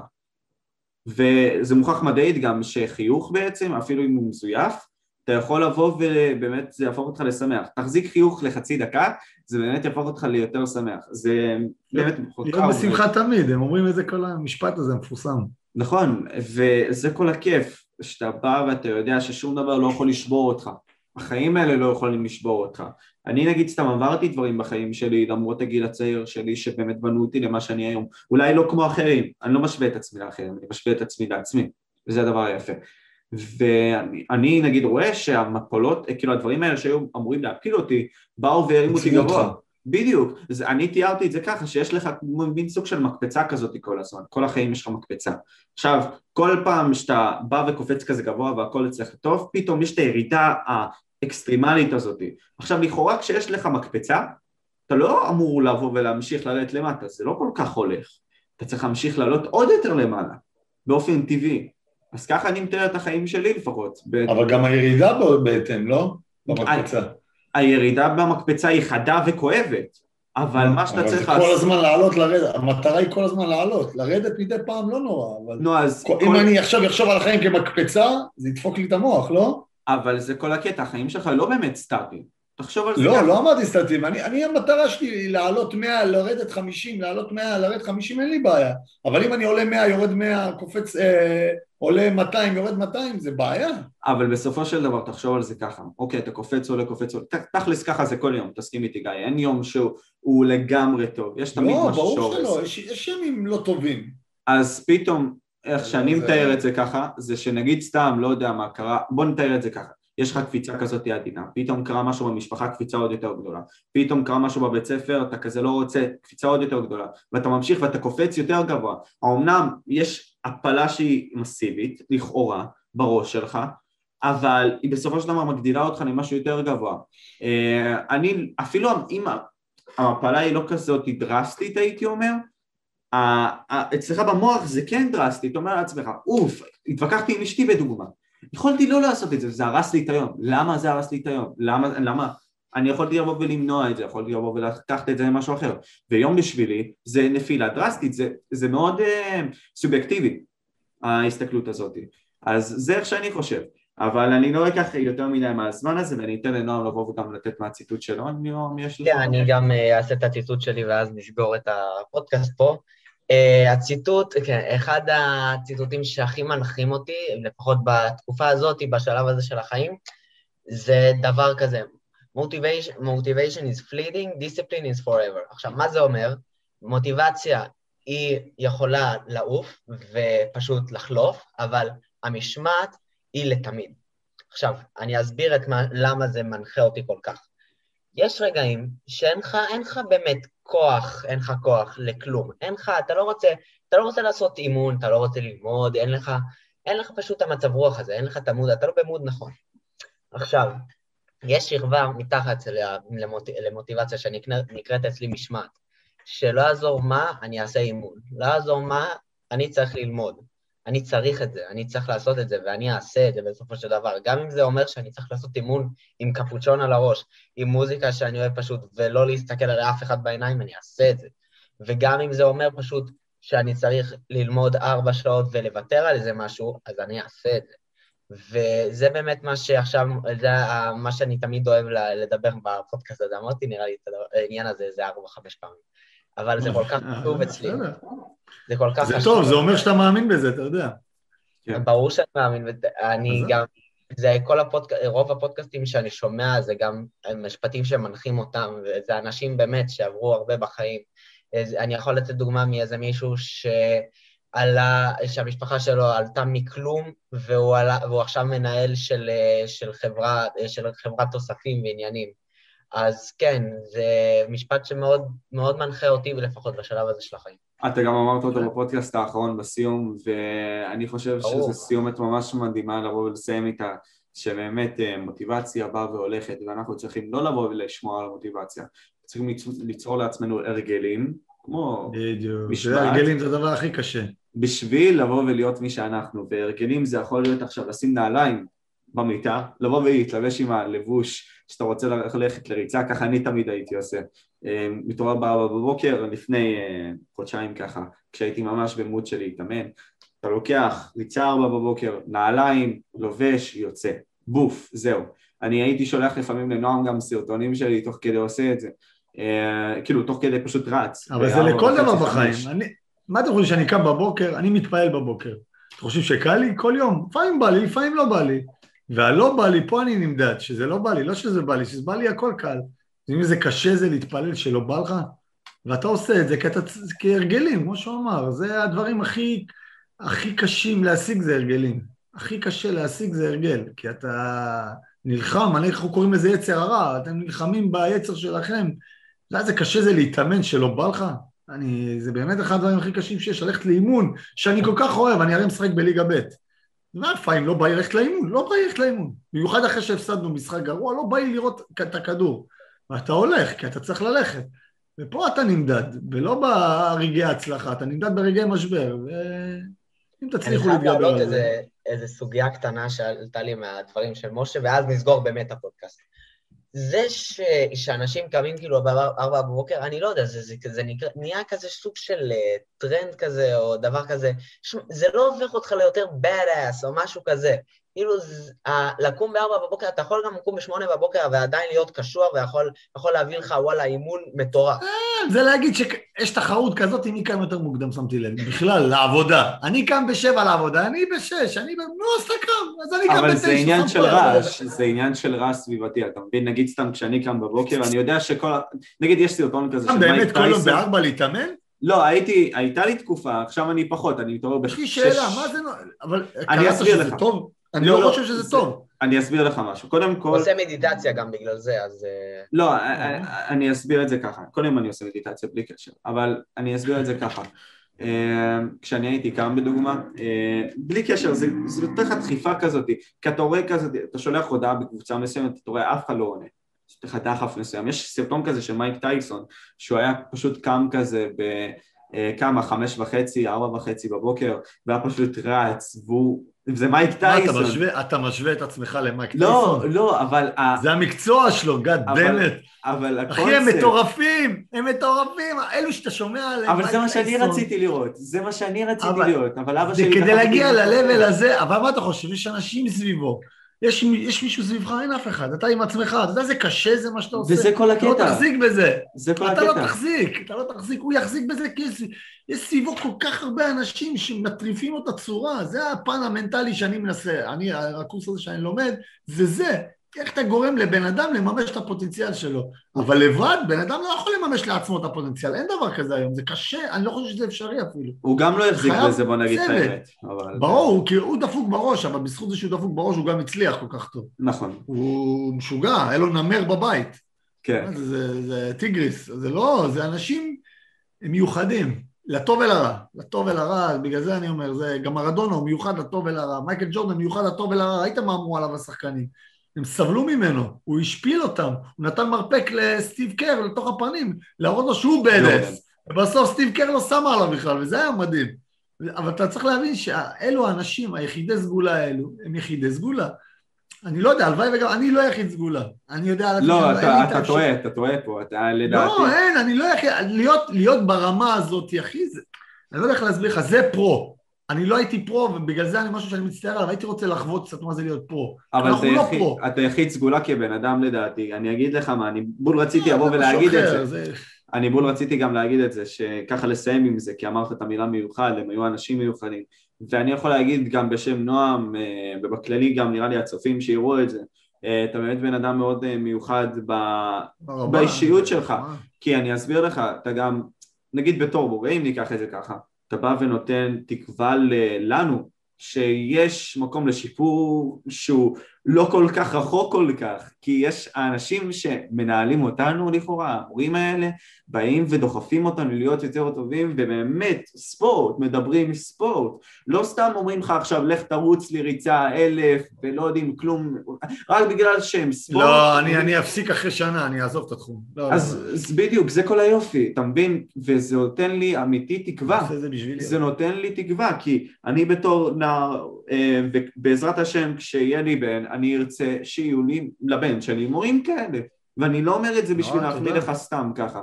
תקבל ציון טוב, אל תדאג. אני לא אומר את זה סתם ככה, באמת, באמת, בתחושה הכי אמיתית שיש, ככה אני מרגיש. ואני חושב שנועם גם מרגיש ככה, כי אנחנו תמיד נהנים אחרי שיעור ספורט, אומרים כזה, היי, למה לא היה עוד חצי שעה? למה לא היה עוד עשר דקות? מה אכפת לי עכשיו אני מזיע ומסריח ליד כל הבנות, שיעריכו את זה. סתם בשביל הקטע. לא, אה, אני מבין אותך. כי יש לך את ה passion, בסדר, זה, זה יפה, וגם לי יש את ה passion, שאתה ככה, גם אני ככה, ושאני ככה, אתה ככה, אתם מרגישים, אתה יודע, זו הרגשה שמרגישים, זה כימיה אבל. לא עם כולם זה ככה, אתה יודע, אבל. ברור. לא כולם רוצים. את זה. ככה, זה, זה קשה, אז אתה מבין, העבודה שלי איתכם היא קלה, אבל תחשבו שיש לי עבודה עם ילדים שהם לא בקטע בכלל. יש לי שלושה ילדים שאני עובד איתם מכיתה ז' עד ח', שאני מנטור שלהם, והם לא עונים לי להודעות ולא עונים לי לשיחות, זה קשה. אתם צריכים להבין שבאמת איבדנו הרבה ילדים בזום. איבדנו הרבה ילדים, הם נעלמו, גם הבת שלי נעלמה, היא, היא לא מדברת איתנו פתאום, ואנחנו בתקופה לא טובה בעולם. העולם סובל כרגע, אתם צריכים להבין את זה, ואנחנו נעבור את זה, נעבור את זה, זו תקופה קשה, אני יודע שזו תקופה קשה, אבל היא עשתה גם הרבה טוב לאנשים, והיא היא לימדה אותנו הרבה דברים. היא ביגרה אותי רצח. היא ביגרה אותי ממש. ברור, היא גרמה לנו להסתפק במועט, כמו שהוא אמר, לא להיות גרידי, כל הזמן כסף, כסף, ולעבוד ולצאת, ו... ואני אגיד את זה גם פה, לנעוף. אנשים עשו דברים נוראים לפני הקורונה. והיום הקורונה מתנה את העולם. מתנה את העולם, היא החזירה אותנו לשפיות קצת. אבל אני רוצה שנחזור לשגרה, כי זה באמת בלתי נסבל המצב, אבל באמת החיסון הזה קצת הפיח בי תקווה. אני מהמחוסנים הראשונים, דרך אגב, בכיף, קחו את הגוף שלי, תעשו בו מה שאתם רוצים, מבחינתי זה היה המשפט שלי. לא אכפת לי. אני רוצה לחזור לחיות. כי אני לא מאמין בחיים ארוכים ושאתה סובל בהם, מעדיף חיים קצרים ואתה נהנה בכל שנייה בחיים האלו. אז תן לי לחיות חיים, חס ושלום, אני רוצה שיהיו ארוכים ומאושרים, אבל מעדיף חיים קצרים ומאושרים מאשר חיים ארוכים וסובלים, זה אני מבטיח לך. אז אני רוצה לחזור לחיות, וזה מה שאני רוצה שכולם ישמעו וידעו ויראו, לכו תתחסנו, אנחנו צריכים לחזור לשגרה, באמת, צריכים נכון, לחזור לשגרה, נכון, וגם אם החיסון דפוק והוא גידל לכם זנב, יאללה עם הזנב נזרום, אין מה לעשות חבר'ה, אנחנו צריכים לחזור לשגרה וחלאס, תפסיקו לבלבל את המוח, לא חוסם, יש, יש לי חברים, לא מחסן, לא, גם לא לוקחים כדורים, אם יש להם, כלום לא עושים, כלום, סובלים, העיקר לא לעשות כלום, בסדר, לבריאות. נכון, משה. אה, הוא לא אה, אתה נגד החיסון? אני לא אכנס לזה יותר מדי, אני, אני, אני וואי, כן. וואי, וואי. אבל לא, אני, לא, רוצה, לא, אני, לא. אני רוצה להשאיר לנו הרבה מאוד uh, לא, נדבר על זה בהזדמנות אחרת. כן, כן אין בעיה, בכיף, באהבה. אני חושב שאנחנו הרבה מאוד השכלנו פה, ותודה רבה לך גיא, אתה באמת אה, בן אדם מדהים והיה לנו כיף פה. אה, אז בוא נגיד כך, אז יש לך משהו שאתה רוצה לבוא ולהגיד לאנשים פה, לא יודע. כבר אמרנו את זה, כבר אמרנו, אמרתי לך מה המשפט שאני מאמין בו, רק לכו תתחסנו. נכון, אנחנו, אנחנו רוצים לחזור לשגרה, אנחנו רוצים לחיות, אמרתי לך חיים קצרים ומאושרים יותר טובים מחיים ארוכים ולסבול בהם. ולא יכול להיות שאנחנו נמשיך לחיות ככה, כמו, אשכרה, אנחנו בכלא. אתה בכלא, אתה לא שם לב, אבל אתה בסוג של אסיר. לא יכול שאתה לא יכול לדבר עם אנשים. כל הזמן עם המסכה המגעילה הזאת שאני לא יכול לסבול אותה, אני מצטער, אני לא יכול לסבול אותה. וברגע שיגידו שלא חייב מסכה, אני מעיף אותה. אני לוקח סיכון על עצמי, אני לא מסוגל כבר לחיות ככה, אני מצטער, אני עברתי מספיק בחיים, כמו שאמרת, אתה, אני עברתי מספיק בחיים. איבדתי אח, איבדתי אבא, איבדתי דודים, איבדתי מה שאתם לא רוצים, ומשברים עברתי בחיים, ואני חושב שהחיים, אתה צריך, כמו שאמרת, חיוך עושה לך טוב, אני רוצה לחזור לחייך. והקורונה לקחה לי את החיוך, אני לא אשקר לכם, היא הורידה אותי. היא הורידה אותי, במיוחד בגלל הספורט, הרבה בגלל הספורט, אני לא אשקר, אני הייתי פעיל בצורה משוגעת, והיום לא, היום אני פעיל, אבל בצורה מונוטונית, אני קורא לזה, משעממת. כן, בגלל זה גם נפצעתי, אני בטוח שזו הסיבה שנפצעתי, כי העצימות שלי לא הייתה ברמה גבוהה, מה לעשות. אה, חבר'ה, תודה רבה, תודה רבה בכל אופן. תודה רבה, גיא כהן, אה, באמת אין עליך, ואנחנו היינו משה, נועם, אנחנו היינו וויטוק פודקאסט, פרק 13, תעקבו אם אתם עד עכשיו ראיתם, תבואו ותרשמו משהו בתגובות שאתם הייתם עד לקטע הזה, מעריכים אתכם, תודה רבה.